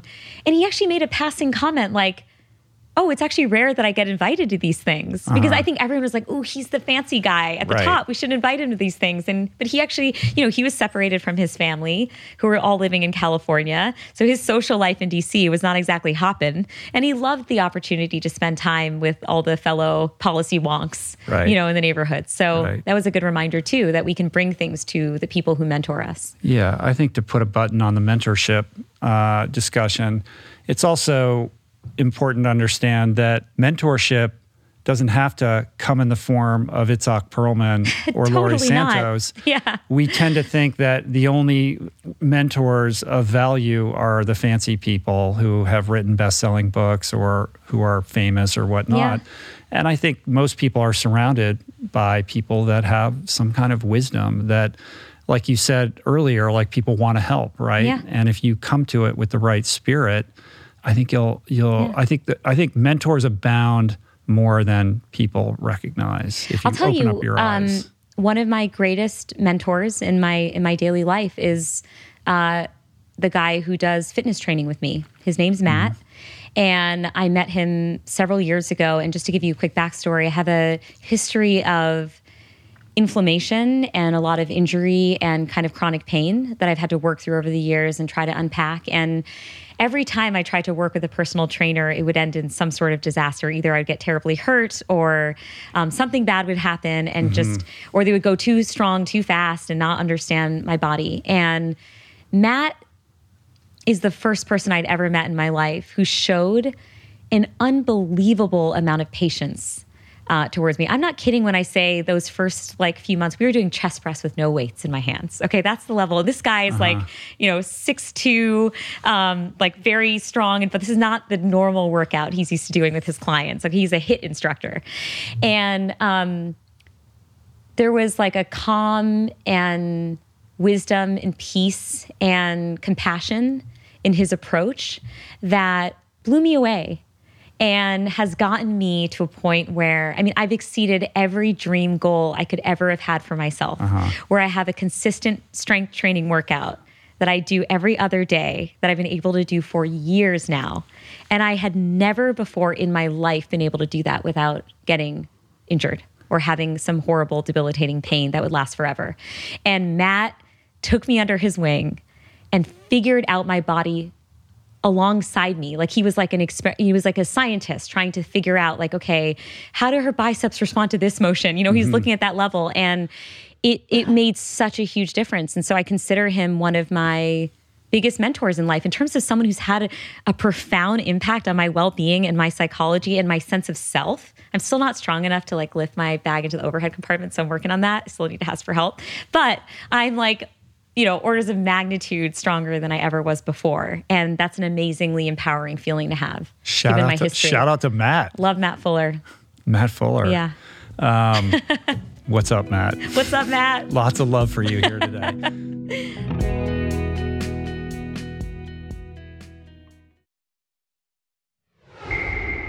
All right, so you get the job at the White House. I'm envisioning you're walking through the West Wing doing a walk and talk with Josh Lyman. He's taking you down to the basement to show you your office where you discover. I've got a, I've got a briefcase in my hand. Oh, you do, picture, right? right? Yeah, like you're prob- sure. possibly overdressed. Josh hasn't slept in three days. You're bright eyed and ready to go, only to discover you have no budget, there's no plan, uh, there's no roadmap for what you're supposed to do here. And here you are sitting at your desk and it's just you and you. Yeah. And here you're like, okay, well, now what? Now what? Yeah. Okay. So, um, so first of all, on the overdress piece, my nickname in the White House was Sneakers, and beca- that and that was because I always chose comfort and ergonomics over looking Mm. good. So I would wear, I would wear. You have to wear business on top, but I would always be wearing sneakers until I had some really important meeting in which I'd flip into. Actually, I did that with Uh-huh. You here too, right? I came in with sandals and then Yeah. wore these nicer shoes. But, but better for the walk and talk. Yeah, yeah, totally. Right. To have some comfort. Um, okay, so I get to the White House and um, I learned some very valuable pieces of wisdom from my boss, Tom, who had the um, had a lot of institutional knowledge because he had spent eight years in the Clinton administration, had left during Bush, and then came back for another eight years of Obama. So I was catching him four years into that stint. And what he told me is that he had spent so much time as an individual contributor, if you will, while he was in Clinton, Clinton's administration, and that when Bush came into power, it was as though he had built this elaborate sandcastle on the beach for eight years, and then one big wave came mm-hmm. and just destroyed the entire apparatus. Right. Welcome to Washington. Right. So his advice to me was Maya, you can try to have as much impact on an individual level as you can. However, my advice to you would be you want to leave a blueprint for this work in parts of government that aren't susceptible to leadership changes or political changes that that don't fall prey to this you know these political four-year cycles. cycle. Yeah. And so he knew my dreams of being you know a, a practitioner of behavioral science. And then i quickly got into my head after that conversation i think I'll, i want to build a team of behavioral scientists that can operate in a bipartisan part of government. Like their day-to-day job can be to translate behavioral science into policy as a matter of course. And importantly, again, it's not going to be in the White House. If we, if we build it in the White House, then I know it's going to disappear as soon as I leave um, or as soon as this administration ends. You got to find those really boring corners of the internet where they're where where the lifers are holed up, right? And Turns are out that was immune yeah. from the vicissitudes of of the political cycle. That's exactly right. And that's what I did. So I, I, you know, coming in though, I had no budget and I had no mandate. And um, the president wasn't exactly saying at the time, like, there shall be a nudge team. He didn't even know who I was, right? And so I had to approach building this team completely differently than one would if they did have that high level mandate, which was I started on the ground.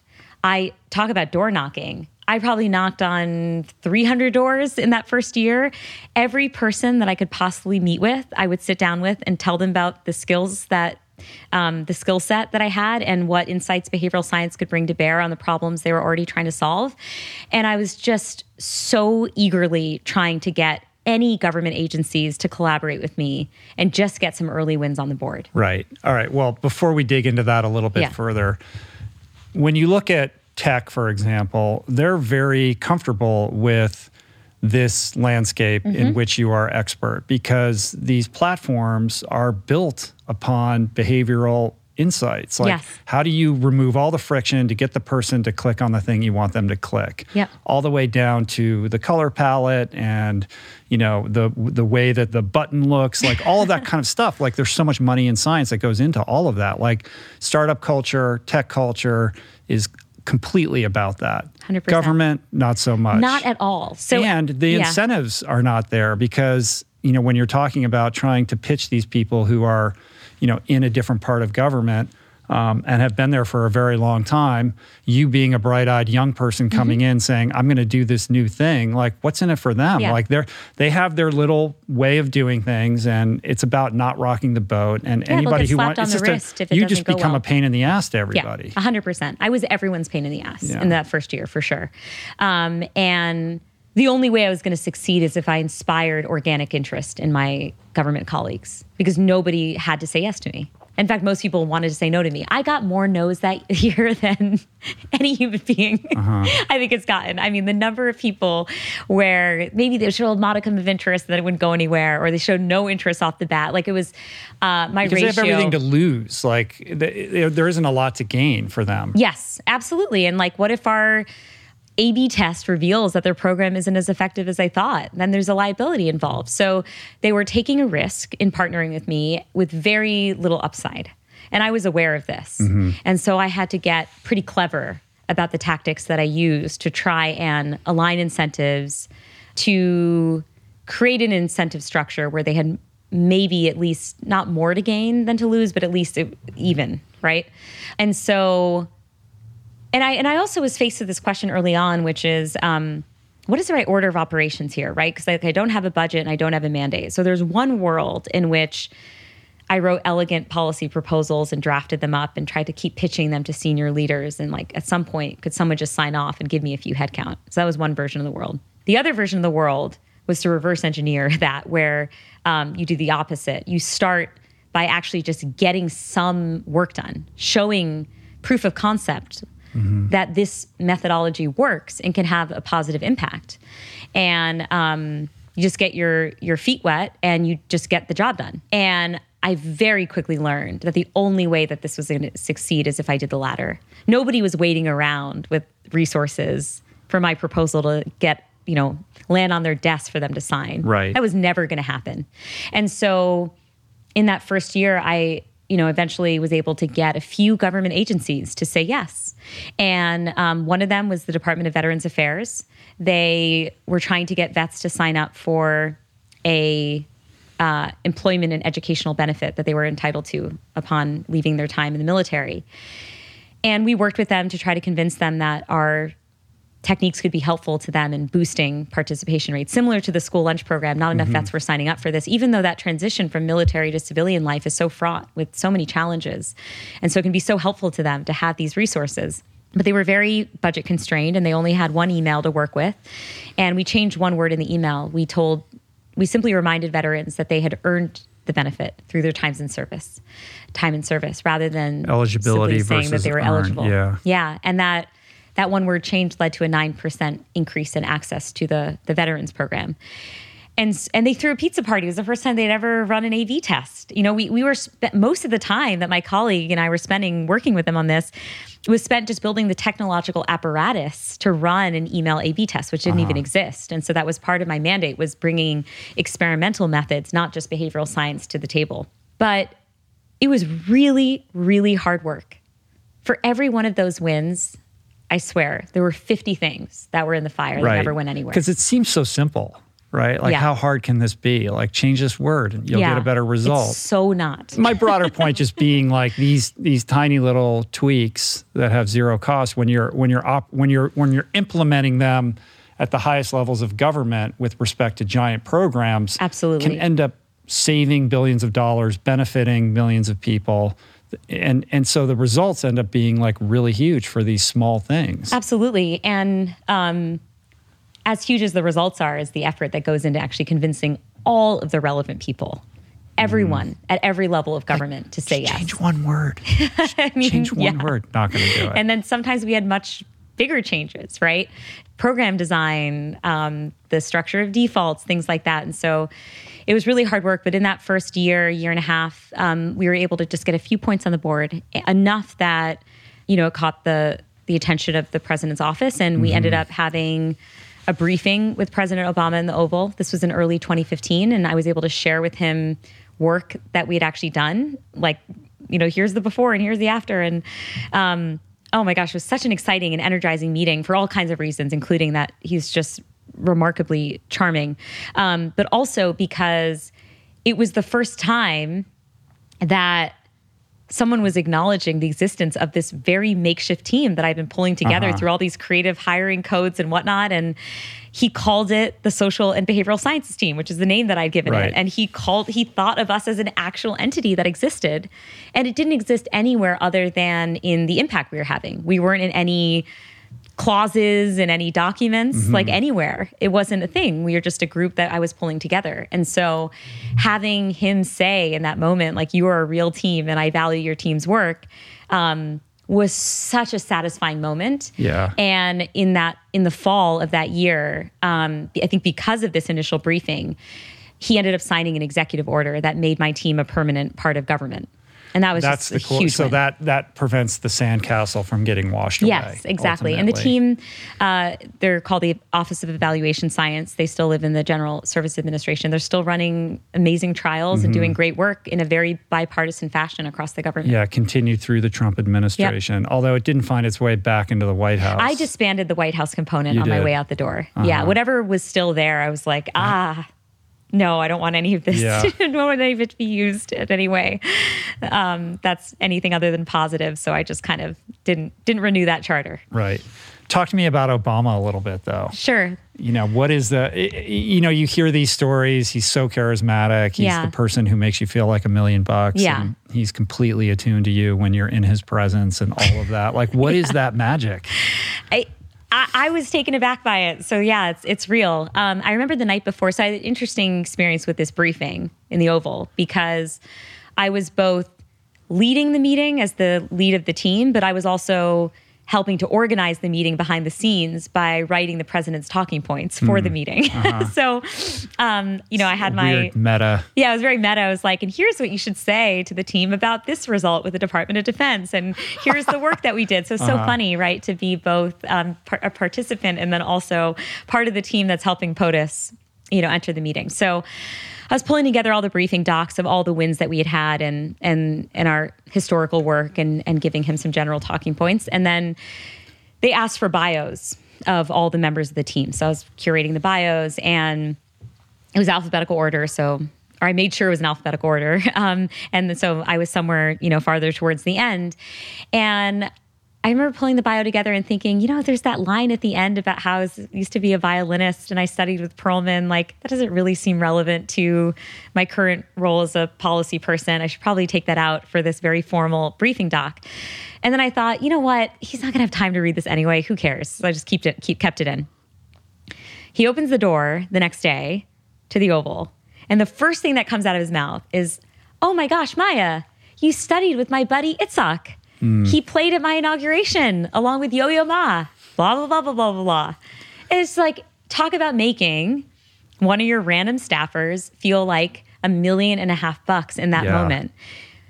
He either took the time to read the briefing doc, which I actually believe he did. I mean, he was just that studious that he did do all of his homework all the time I'm sure he did. and or someone told him about this Mm-hmm. and either way i don't care what system was in play behind the scenes um, the thoughtfulness you know we worked so hard in that administration every single one of us just was like hauling every minute of every day for those four or eight years in the case of my colleagues who worked for the two terms and to feel valued for our full story in life you know um, it, it was wonderful. Um, and so I instantly, I was just like, the meeting could end right now and I'm good, you know? Yeah.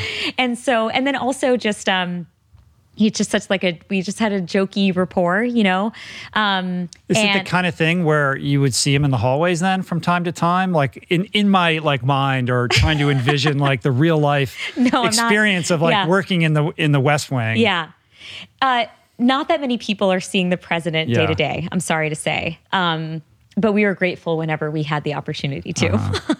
I'll say that. But of course, I mean, his actual, like the really legitimate senior advisors were like regularly in the mix um, with the president, but I, I certainly wasn't. Um, so, and the, and the other thing that was so wonderful about this meeting is that um, he was so engaged with the material. Like you learn later all the things that were on the president's plate that day, including including national, you know, concerns around national security and whatnot, and the fact that he was able to be laser focused on our team for the entirety of that meeting was astonishing. That's the gift and the job. Yeah, no, exactly. I remember at one point um, he said to me, kind of cheekily, he's like, Maya, can we get your team on Congress? Like, can you guys just like fix what's going on over Right. there? And I and I remember saying, you know, with all due respect, Mr. President, we try and take on projects that are difficult, not impossible. um, and so, yeah, he was just um, he was so engaged, and he he made it very clear by the end. You know, if you run into any obstacles, I, I feel like he knew that up until this point, I'd been like the lonely person. I mean, obviously I had my teammates, but I was still top of the hill, being like, "Hello, listen to me, everybody. Can you please think behavioral science is important?" And he knew that if he could lend some of that gravitas that he has towards my cause, it could be very effective. Yeah. And so helping, you know, at the end, he, you know, he was joking, like, you got my number, right? Any pro- any problems anyone gives you, you just let me know. You call me directly. Um, so he's a huge supporter of the of the Incredible. initiative.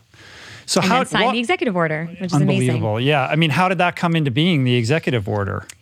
So it's it's it's equivalent to a Juilliard moment. There's no executive order, and then you just kind of create a draft one day, and you start circulating it, and there's a lot of resistance, and you just keep plugging and plugging and plugging, and one day the top of the document gets changed to say executive order, and um, yeah, for the longest time actually. Uh, I think there was a feeling that like behavioral science isn't sexy enough to get executive order treatment.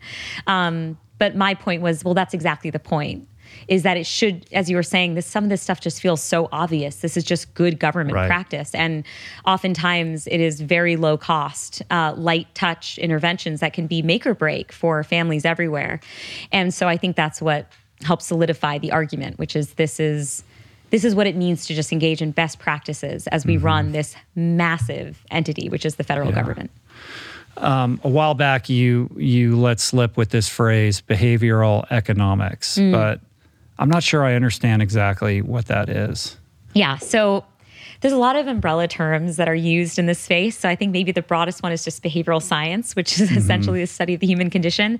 Behavioral economics, technically, I guess on a definitional level, is just blending insights from psychology with insights from economics to have a more robust understanding of how humans operate in different settings. i see the idea being that we're not logical actors that we're prone to these emotional states and these defaults that lead us to make decisions that on paper it looks like we wouldn't otherwise Yeah, and I, I mean, there are some philosophical disagreements about what is logical. I mean, it's it, it is actually logical sometimes for a human to act on their emotional states, and so um, there's questions about that. But I think that's exactly right. It's it's that um, there's a lot of hidden, surprising factors that influence our decisions and our judgments outside of our conscious awareness. I think one of the most illustrative examples of this is in the context of voting, we, we like to think that we will just vote for the candidate we'd most like to see elected into office. That feels pretty straightforward.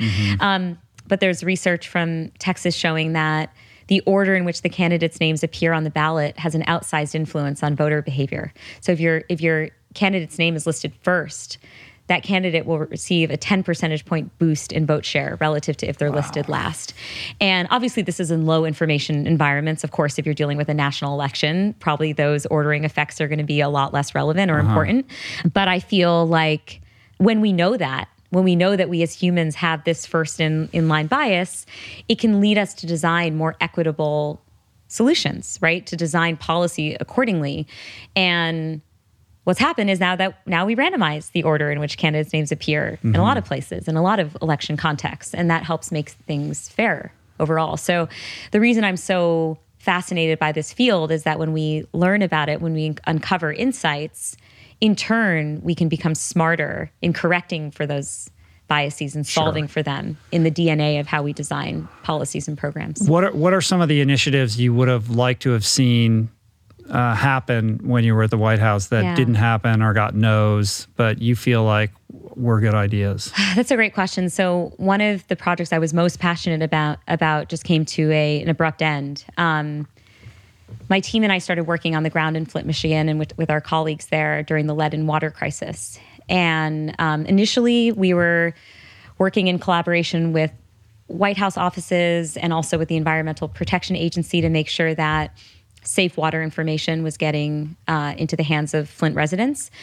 But then when we visited the ground, um, and we actually went there and we talked to heads of churches and heads of local YMCA's and just people who were leading the troops, um, we learned that uh, the challenges went so far back and that in, in many ways the lead and water crisis was a symptom of a much bigger crisis which was decades of disenfranchisement and systemic racism and people of color in the community feeling like they had no voice and uh, rightly feeling like they were betrayed by their government and and consistently lied to and so when you recognize that you realize that the problem you're solving for is in part water in the short term. Of course, you need to make sure you don't poison an entire generation, which is what was happening.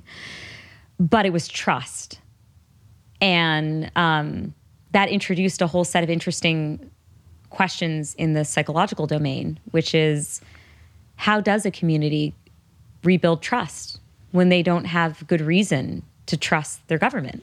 And um, you can imagine how erosive that is, right? And this would play out even the decisions we made around the way that we are getting this water safety information in the hands of Flint residents. I remember. So we think a lot about who the messenger is um, in this field, right? So what we've learned from research is that sometimes it's as important to consider what the message is as who or who it is who's delivering the message as what the message itself is.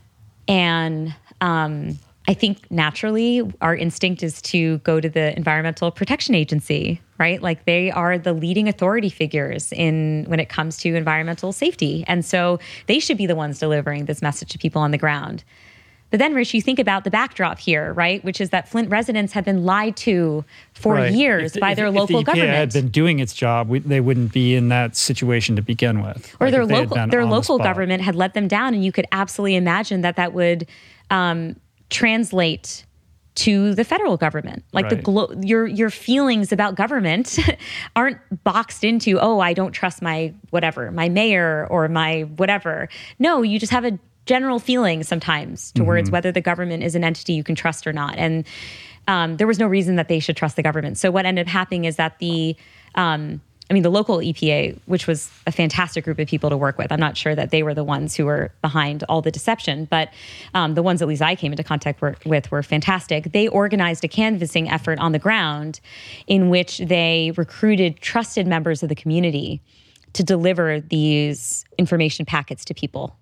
And um, so we're talking heads of churches, heads of the Red Cross, members of the YMCA, people that you're running into as mm-hmm. part of your day to day life. Oh, my kid goes to, you know, baseball practice with your kid. I see you every week. I have reason to trust you. Sure. So those folks would go door to door knocking and saying, "Hi, I, comma, trusted member of your community can vouch for the information that's in this flyer." And that's very important when misinformation and disinformation is on the run, right? And you actually have trusted people who can deliver these messages. So um, I was really sad. I remember um, So that program was discontinued. yeah, it was an effort. I, I, I mean, gosh, this was so painful. So I'd gone to Flint, and then the election, the 2016 election happened. And I actually went back to Flint shortly after. And you could see, you could see how traumatized people were by this leadership change. Like they already felt that they were not getting the support they needed. And now it was like, is it, are we going to get anything? Are we going Right. to get negative support? Are we, uh, what, like, what is, what does the future hold? That was so, that was so sad to be there knowing that there wasn't a future where we could help them.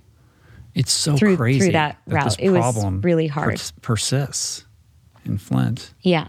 Yeah, no, and and it's going to be a problem for a long time. So I just uh I remember knowing in that last trip right after the election like oh, this is kind of our goodbye trip. Yeah. And I, and we gotten to know a lot of these folks on a personal level and developed beautiful friendships with them, you know, and heard about their grandkids and, you know, their role as the head of a church or whatnot. And so it was pretty heartbreaking to see that come to an end. Yeah.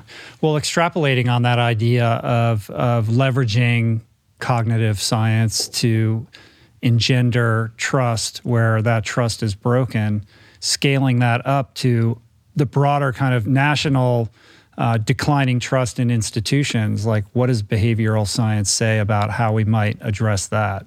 Do you have thoughts on that? Like, it's sort of this epidemic right now that we're dealing with where people just don't trust uh, institutions in general, or that trust is at I don't know if it's at an all-time low, Yeah. but it's at a at a low that is feels unprecedented, at least in my lifetime. Yeah.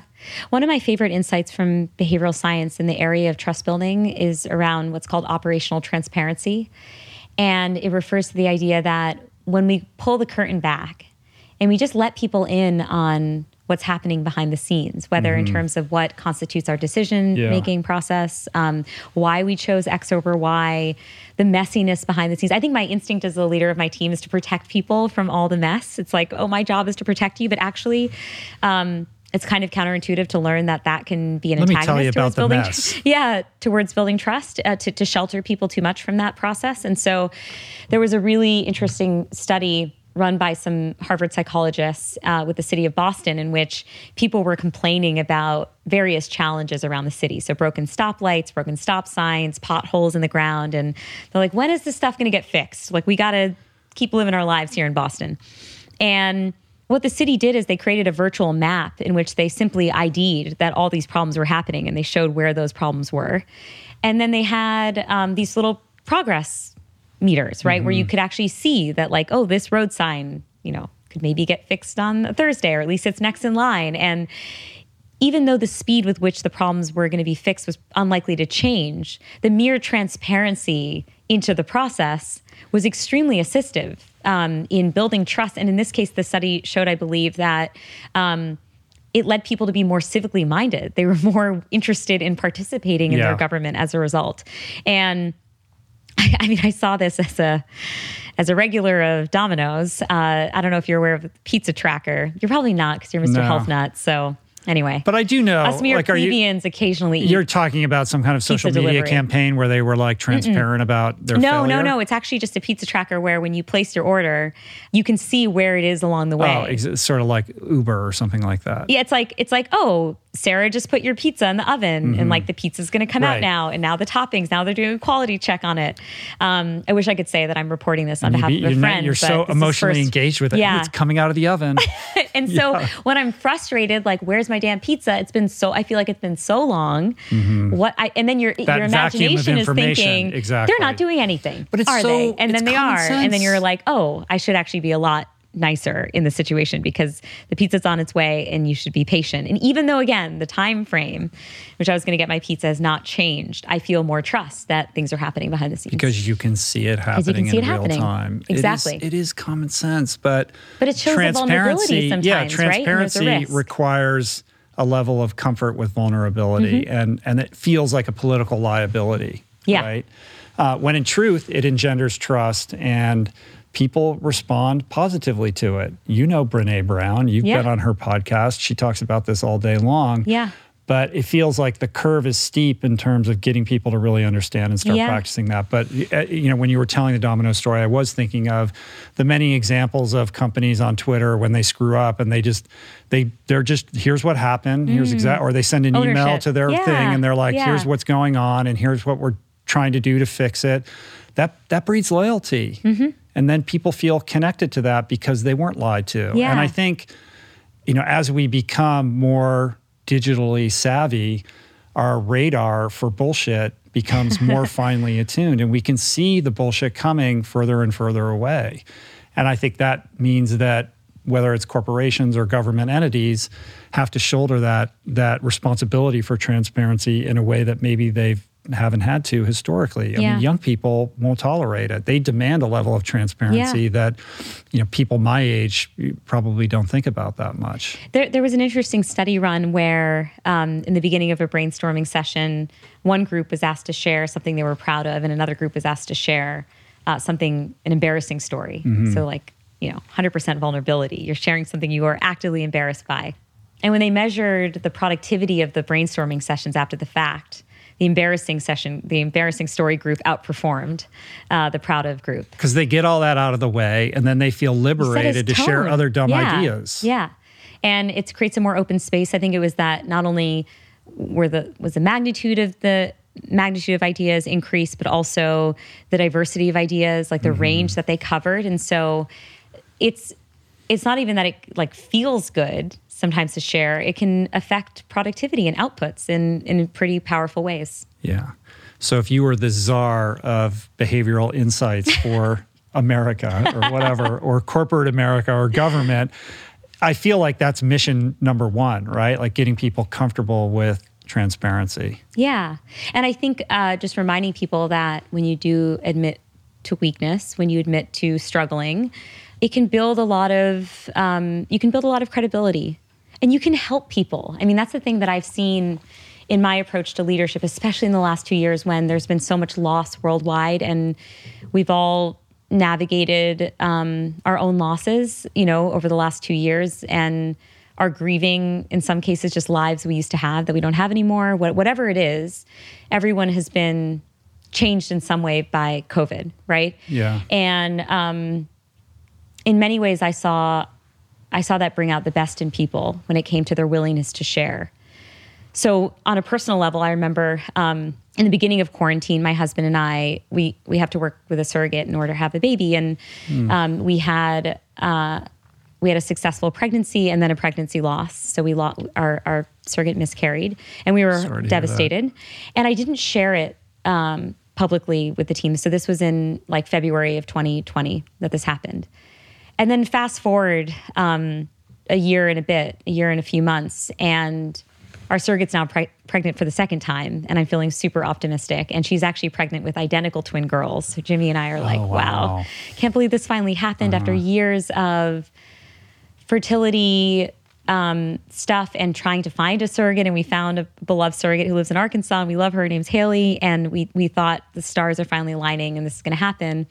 And then she miscarries again um, on exactly the same day as the time before, and we just got unlucky. Haley's healthy. Our embryos were um, tested and normal, and it turns out she just had an autoimmune immune response to our embryos. Mm. Her body was treating our embryos as kind of foreign uh, material and I was um, I was beyond devastated. I was so torn up by the second loss, and I didn't know how to process it and um, how to navigate my own emotions about all of it. And we were all at home and not having the social supports we're used to. I'm sure there was at some point probably was Delta at that time mm-hmm. that was mm-hmm. that was up. There's always one. Um, and uh, I remember, I think it was that night I wrote a note to my entire team at work saying, I'm suffering and I'm in pain. And this happened to my husband and me and our surrogate. And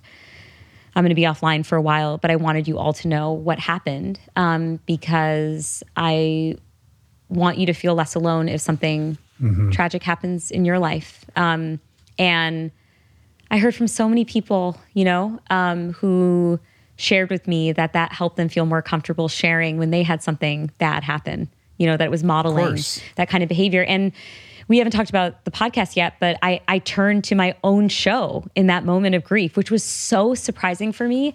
I I mean, I can be an open book about certain things, but this felt so deeply personal, and I never expected to share it with anyone outside of my immediate family and close friends. Like, it was just not a thing that felt comfortable for me. And yet, when I was in the throes of this change and felt so overwhelmed by it, I realized that, okay, I have this show called A Slight Change of Plans, in which I'm inviting all these people to come on and talk with such vulnerability about how they navigated their slight change of plans. And while I'm in the throes of production, the host of A Slight Change of Plans has her own right. shitstorm thrown her way and doesn't know how to manage it. I felt like I needed the show in that moment. And so, I actually turned the mics and had my producer interview me about my experience with loss. And um, it was so therapeutic to do. And, you know, the episode's called Maya's Slight Change of Plans. you know, yeah. it was never expected that that would ever be an episode. Um, and I think one thing that we know that's positive that can emerge from loss and grief is meaning making and purpose making. And I can't count the number of emails that I've gotten from people all over the world who have navigated losses in this domain or losses in any other domain who felt emotionally connected to me because I was willing to share my story with them. Yeah, and community. that overwhelms me to this day. Like I get a little emotional thinking about the impact that it's had on so many people and I feel like that's maybe I never really thought about this before. I feel like that's probably been the greatest area of growth for me on a personal level is a willingness to show when I'm suffering and to process things out loud. Maybe the podcast has helped me get there, but I think it's also just growing up and maturing and realizing what's the point of keeping it all in, up here? No, you know, it doesn't do well when doesn't it's kept do well when it leaves there. On, you know, uh, you know, grief is best shared, and it does engender a level of you know emotional connection and trust. And for you being the host of this podcast, where the very theme of it is how we navigate hardships and yeah. what we do in the face of life throwing curveballs at us. Had you not shared that, it would ring unauthentic to who you are. So I think it was really important you know, as well as courageous to do that, but I'm not surprised at the response. You know, I, am somebody who's been in recovery for a very long time and, you know, has the gift of, of being exposed to communities on the daily who, mm.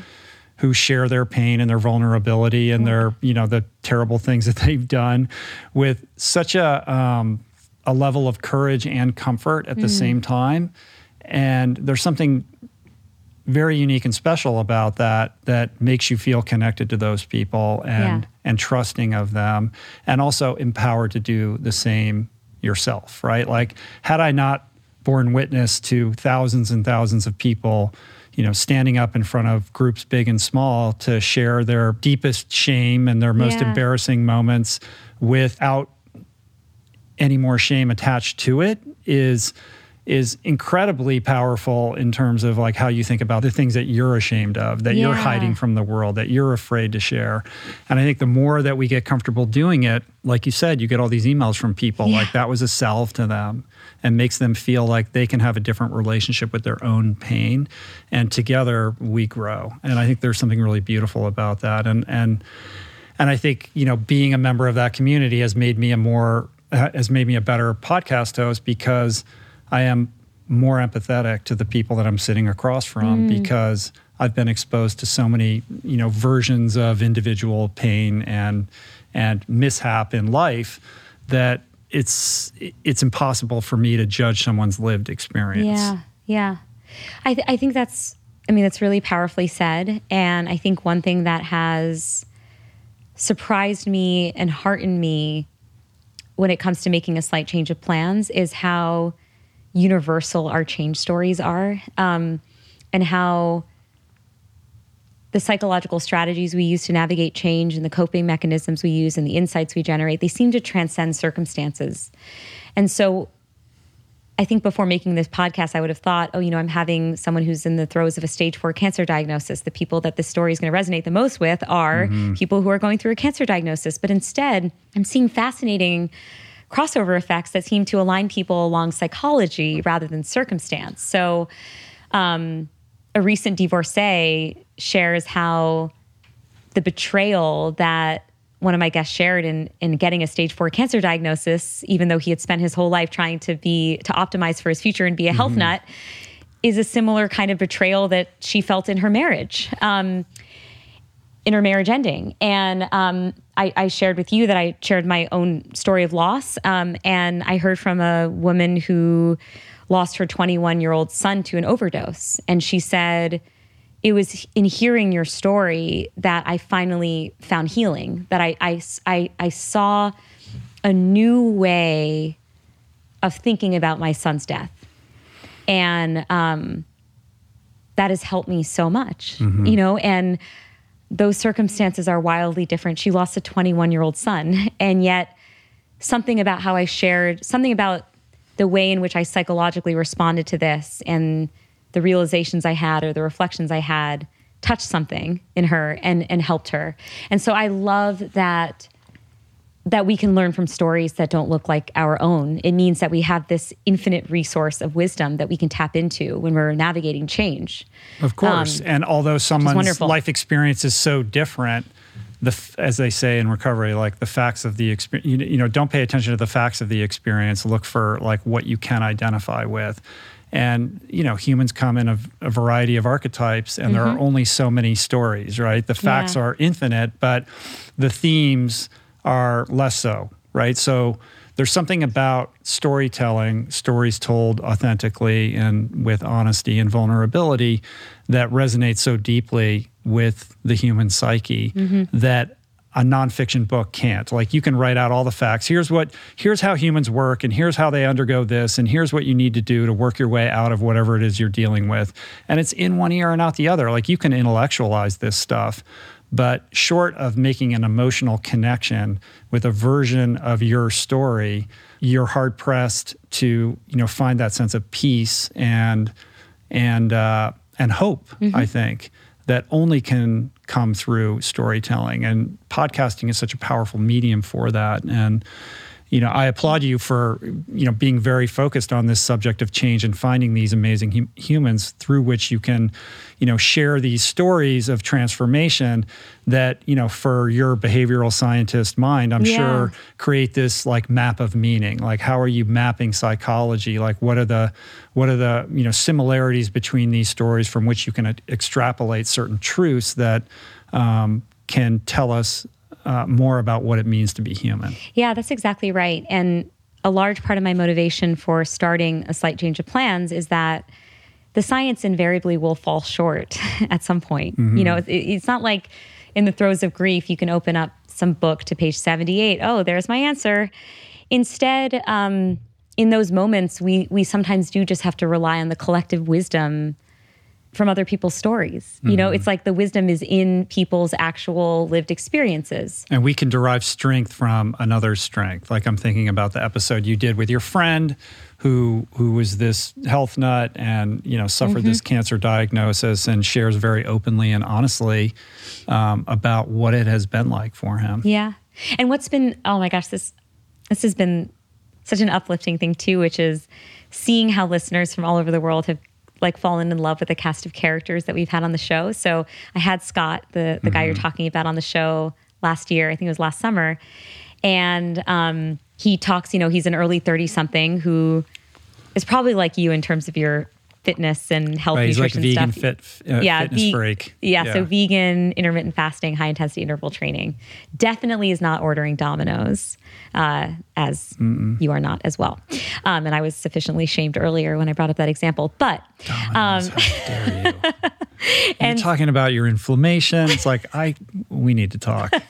yeah, I know I should probably uh, stop with the cheese. Anyway, um, but also cheese like makes my heart so happy. So there's a trade off there. I have Um, a solution for that too. You have a solution? Okay. Yeah. Oh, wow. This is so great. Okay. I'll need to get all your pro tips on this. So, Scott has done everything he possibly can to try to optimize for the future. And then he gets this in the middle of quarantine, stage four bone cancer diagnosis. And within weeks, he has his right leg amputated below the knee.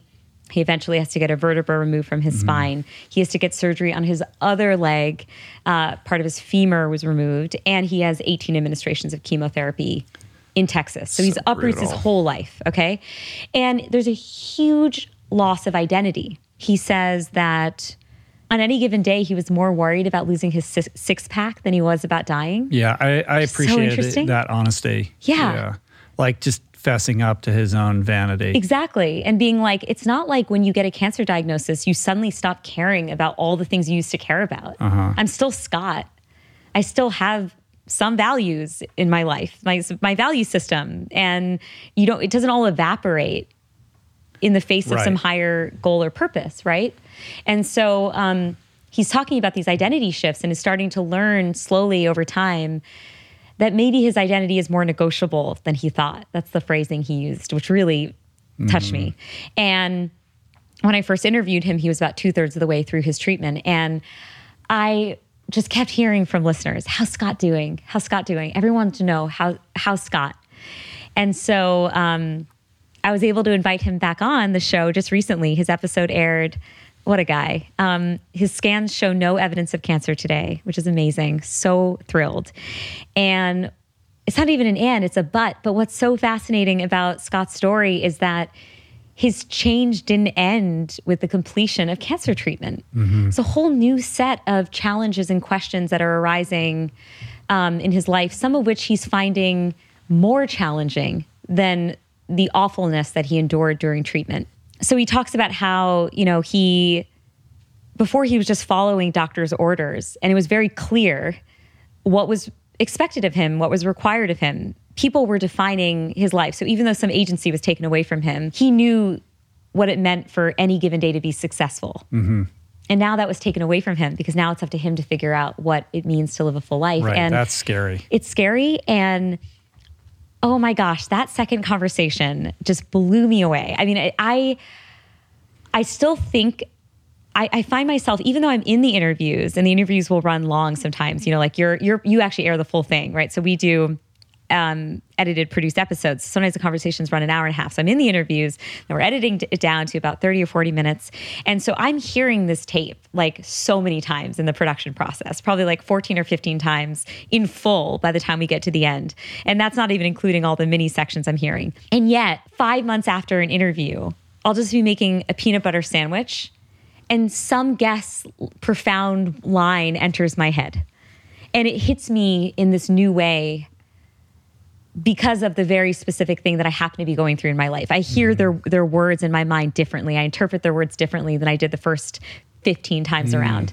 And so so much of what Scott shared with me about his changing identity and how he views old Scott versus new Scott. I mean, it's just it's a it's a fascinating conversation that takes so many philosophical turns that it's one of those episodes that I, even though I put it out in the world, I continue to listen to. Like, uh, I feel like I need a few times to digest yeah. all of it. Um, and so, yeah. Anyway, my guests are just amazing. I just feel like I can go on. No, you've had tons of cool people, and we should point out that Apple named it the best podcast of 2021. that was amazing. So I like, felt I like, know, like okay.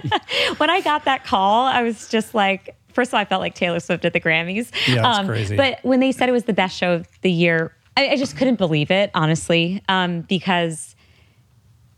But maybe that's part of it. It's like this whole thing just was so organically generated. I never had dreams of being a podcaster. I never thought that I would ever have a podcast. And um, it was really just passion from day in and day out. And I, I think that's in part what people see in the show, which is it is um, a host who's kind of on a personal expedition to try to understand herself and the world better. Sure. And um, it just it's all come from from just a very personal place, yeah. you know, starting with my life as a violinist yeah, and the beautiful. changes I endured during that time. So it's kind of led to this point. But um, I've fallen in love with podcasting. I mean, you've been at this for a lot longer mm-hmm. than I mm-hmm. have. Um, I I don't think there's anything I've ever enjoyed so much. It's a pretty great gig. I mean, and really, you get to meet all these cool people. Yeah. Look at you! I'm holding you hostage today, getting to ask all these questions for hours it's and really hours. It's really incredible, and it's incredible to me how when you're willing to share yourself in a conversation, people are very willing to open themselves up and share things you've never heard. Mm-hmm. I, I mm-hmm. love it when I go. This happened in three conversations. I had an interview with Tiffany Haddish, Amanda Knox, and Hillary Clinton. Oh, and Tommy Caldwell, the mm-hmm. professional rock sure. climber uh, who lost a finger and yet is still one of the greatest big wall climbers in the world. OMG, he would have figured out how to play the violin with like four fingers. Um, so There's few things that guy can't do. Yeah, exactly. And I remember for all of those interviews because these are relatively public figures, I had done so much research on them, read every word they'd ever written, listened to every single interview they'd ever done, just like mine the archives and the internet, watch all the documentaries around them. So I went into those interviews thinking I had a relatively good command of their lives and their big inflection moments. And each of those guests proved me wrong.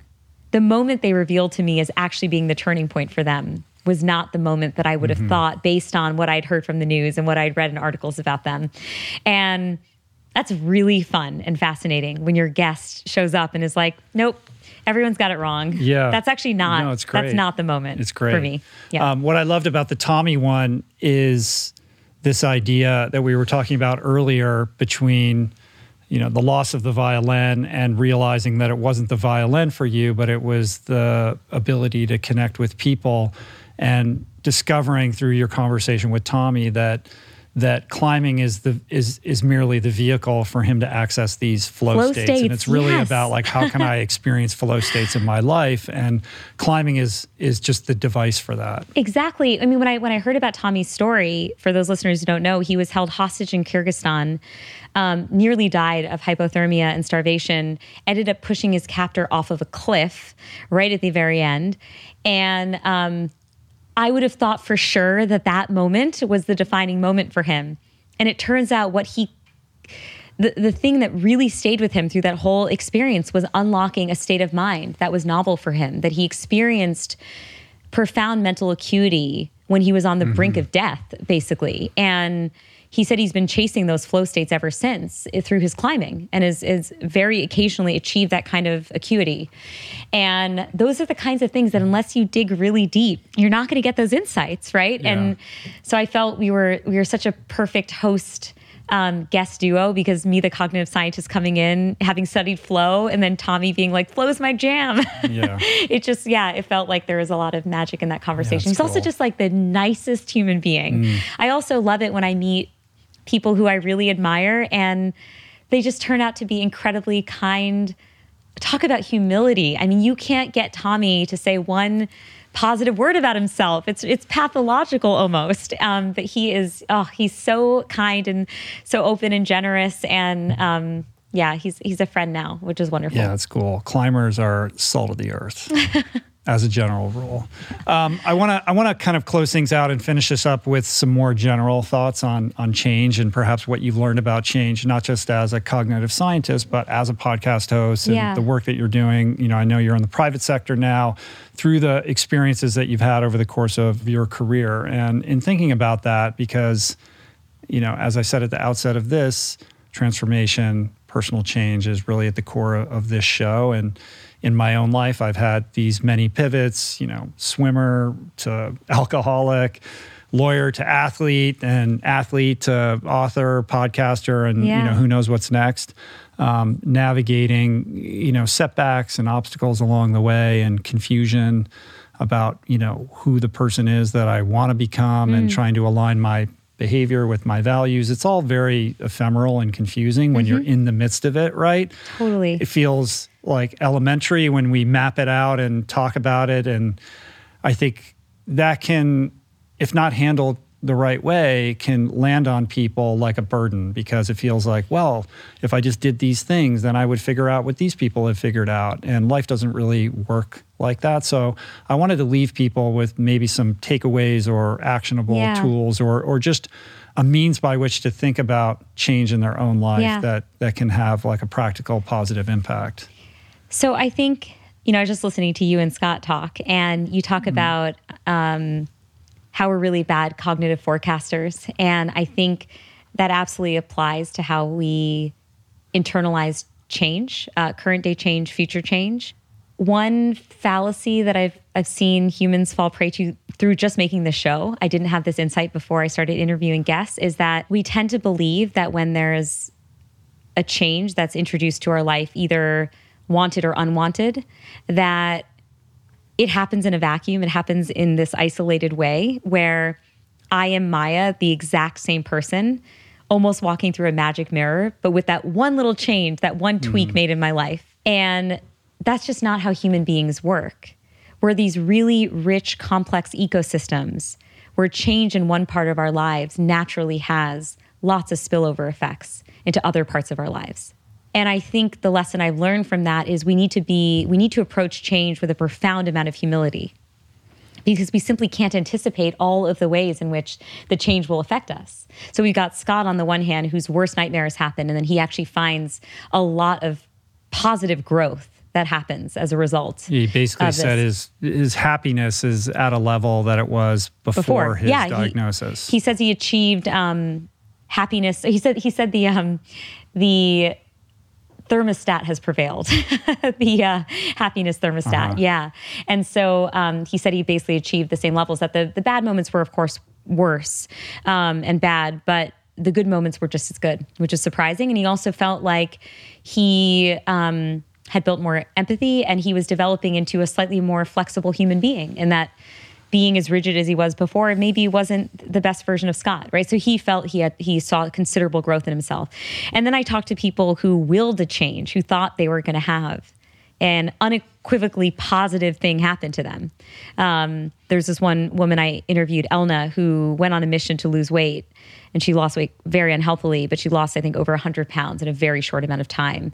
And for a while, she thought she was living her dream life until she realized that that weight loss was having all kinds of negative impacts on her personality.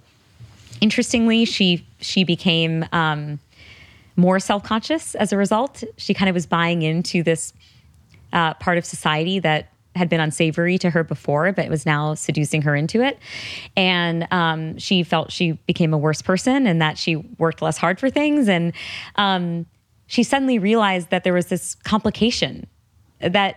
And and she literally, you know, I talked about the metaphorical mirror. She had the the physical mirror. She she was motivated initially to mm-hmm. lose this weight when she was at an amusement park with her family, and she sees herself in one of those illusion mirrors. mirrors, yeah. And so she imagined herself stepping through it and being thin Elna and did not appreciate all the other ways in which her life would change as a result. And so, as a result of hearing these kinds of stories across the board where change didn't unfold in exactly the way that people expected, or there was a complication around the change. So, uh, another one of my favorite episodes is with a guy named Morgan.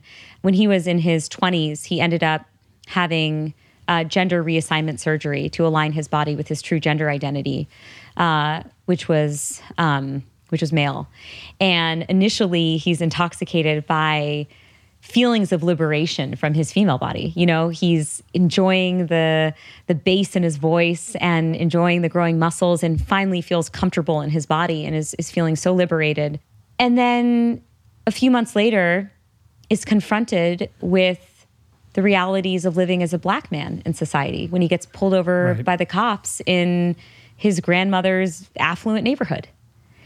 And so it's just always more complicated because we we maybe we will maybe the wisest among us in huma- humanity will uncode exactly how we ourselves will respond to a change but to have a grasp on how the world will change its response to us how the world will interact with us mm-hmm. differently that's untenable right it's unattainable to have that level of insight at well, the it's also something we have So- no control over. yeah right? and we So have no control in the context of change, like thinking about the very few things that you can control and being at peace with the fact that there are externalities that are well beyond your control. I feel like the the healthier your appreciation for that lack of control or the more acceptance you Yeah. have around that, um, the happier ultimately you're going to be, Yeah. and and perhaps the more engaged with the change that you're trying to create in your life. I think that's right. And you've hit on another big theme in the podcast, which is we do love falling prey to this illusion of control. Mm-hmm. And it comes up time and time again in different interviews that I have with folks who wanted to believe that they were in control. And when this when their slight change of plans happens, it's a sobering reminder that control is an illusion and they have to grapple with that Yeah. as much as the change God's itself. got other plans. Or what's the adage like? You know, tell God your plan. If you want to hear God laugh, tell him your plans. That's exactly yeah, it's it's uh, you know again that goes back to like a recovery thing. This idea of surrender and surrender not being like a giving up, but just developing an appreciation for the fact that your like instinct to try to hold on tightly to outcomes hmm. is is really an engine for suffering. Yeah. Yeah. And I think there's also a distinction between, like, a, a lot of the stories on your show are about how people use the word change, but I, f- I think of it's more appropriately thought of as like adaptation. Like when something happens outside of your control, like how do you adapt to that versus I'm going to change my life and I'm going to take these steps and move in this direction. Like those are two, I'm sure those different. live in two different parts of the brain. Yeah. How do you think about that difference? Is that, I mean, it's, I don't know if it's living in two different parts of the brain, but I think they are competing forces and a, just a continual tension that just seems to define existence. Right. And there's no right answer to where you should fall. Right. But, and I think that ch- that dynamic changes over time and depending on the specific change circumstances um, that you're in. But yeah, it's a challenge. one thing I wanted to touch on before we close out is uh, is something we were talking about briefly before the podcast started. Um, this idea of the present minded present minded movement, Yeah. like being present minded, being a movement right now, Yeah. and the kind of irony uh, of that in that you know the reality of most people is that we're living in the past or we're living in the Yeah. future we're obsessing on things that that actually aren't real while we're talking about being present Yeah. So spending too much time in the past or the future can be very unproductive when it kind of races away from you and uh, you enter a state of like anxious rumination. So I absolutely am pro redirecting attention to the present when you're in those moments. But I don't want people to fail to appreciate this incredibly remarkable singular human ability we have to spend time in the past and the future. Not all species have this ability. And it is actually remarkable that you can be sitting here at this table, right? And your mind can be somewhere completely different. It can be imagining things about the future. It can be coming up with new ideas. It can be marveling at an experience in the past. It can be dissecting an experience in the past that gives you insight into how you might have been better, how you could be better. Um, it gives you important signals into um, ways to improve. And I just feel like there's so much emphasis on the present right now that we're starting to maybe move too far in that direction. Mm. And I just want a little bit more balance because there's a lot of utility we can derive from spending time in the past or the future. A very clear example is some people's present sucks. And I want to give them a respite from that. Like if That's you're if you're if yeah, your present if your present way. sucks, right? If you're Scott in the throes of cancer treatment and you want to spend all your damn time in the past or the future, have at it Please, let's minimize human suffering. And that's not even considering, again, the, the virtues of spending time in those two spaces because they can be enlightening. Thinking about the future can help you figure out what it is you want in life, how you want to spend your time. Like it allows your imagination to run wild, right?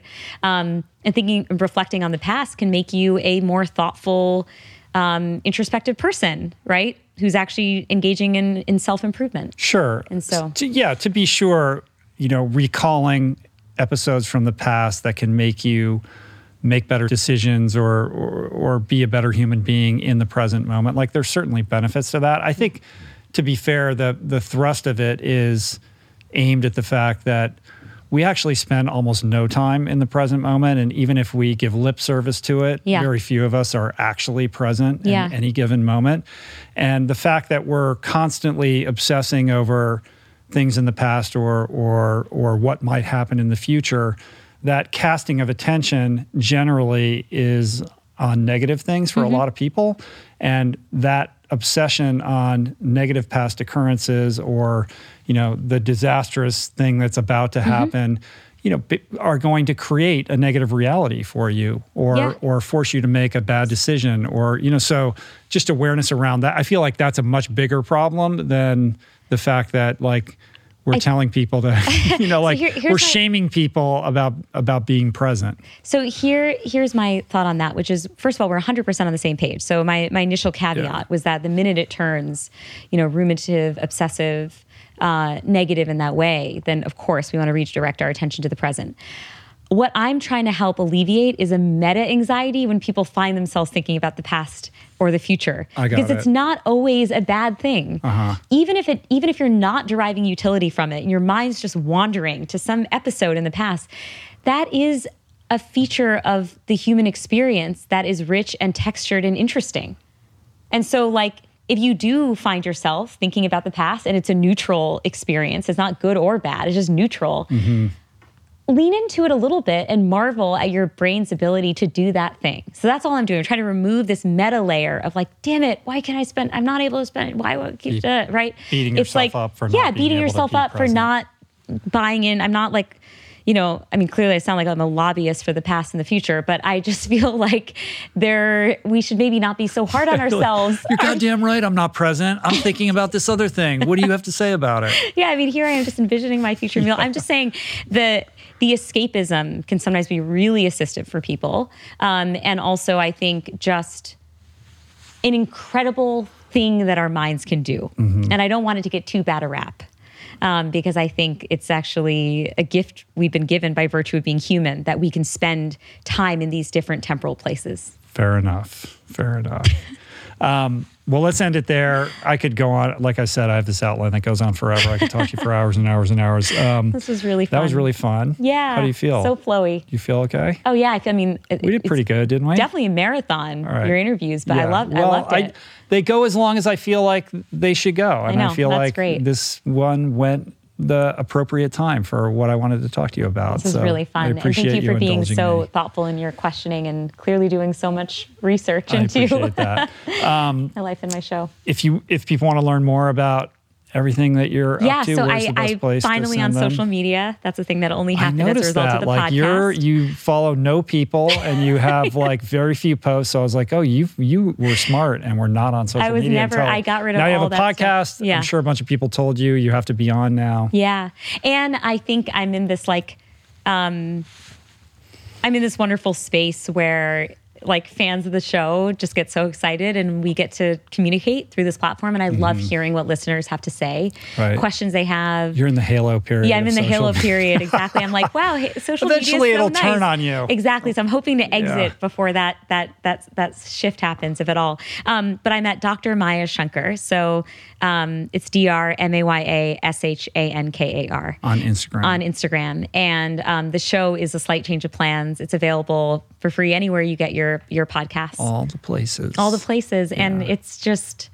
um, a total love project of mine. I think you can see it in my face that I just love the show, and I could talk about it forever. But I really hope people love the show because um, I I've fallen in love with the whole process of podcasting. Yeah, well, the show's great. You're you're you have a natural talent for doing it. So everybody check out the podcast. I love it. You won the, that crazy award for good reason. and uh, come back and talk to me again sometime. Yes, I would love to. If I Thanks so much for having me. you. cool. Peace. Let's. That's it for today. Thank you for listening. I truly hope you enjoyed the conversation. To learn more about today's guest, including links and resources related to everything discussed today, visit the episode page at richroll.com, where you can find the entire podcast archive, as well as podcast merch, my books, Finding Ultra, Voicing Change in the Plant Power Way, as well as the Plant Power Meal Planner at meals.richroll.com. If you'd like to support the podcast, the easiest and most impactful thing you can do is to subscribe to the show on Apple Podcasts, on Spotify, and on YouTube and leave a review and or comment. Supporting the sponsors who support the show is also important and appreciated. And sharing the show or your favorite episode with friends or on social media is, of course, awesome and very helpful. And finally, for podcast updates, special offers on books, the meal planner, and other subjects, please subscribe to our newsletter, which you can find on the footer of any page at richroll.com. Today's show was produced and engineered by Jason Camiolo, with additional audio engineering by Cale Curtis. The video edition of the podcast was created by Blake Curtis, with assistance by our creative director, Dan Drake. Portraits by Davey Greenberg and Grayson Wilder. Graphic and social media assets courtesy of Jessica Miranda, Daniel Solis, Dan Drake, and AJ Akpodiete. Thank you, Georgia Whaley, for copywriting and website management. And of course, our theme music was created by Tyler Pyatt, Trapper Pyatt, and Harry Mathis. Appreciate the love, love the support. See you back here soon. Peace. Plants. Namaste.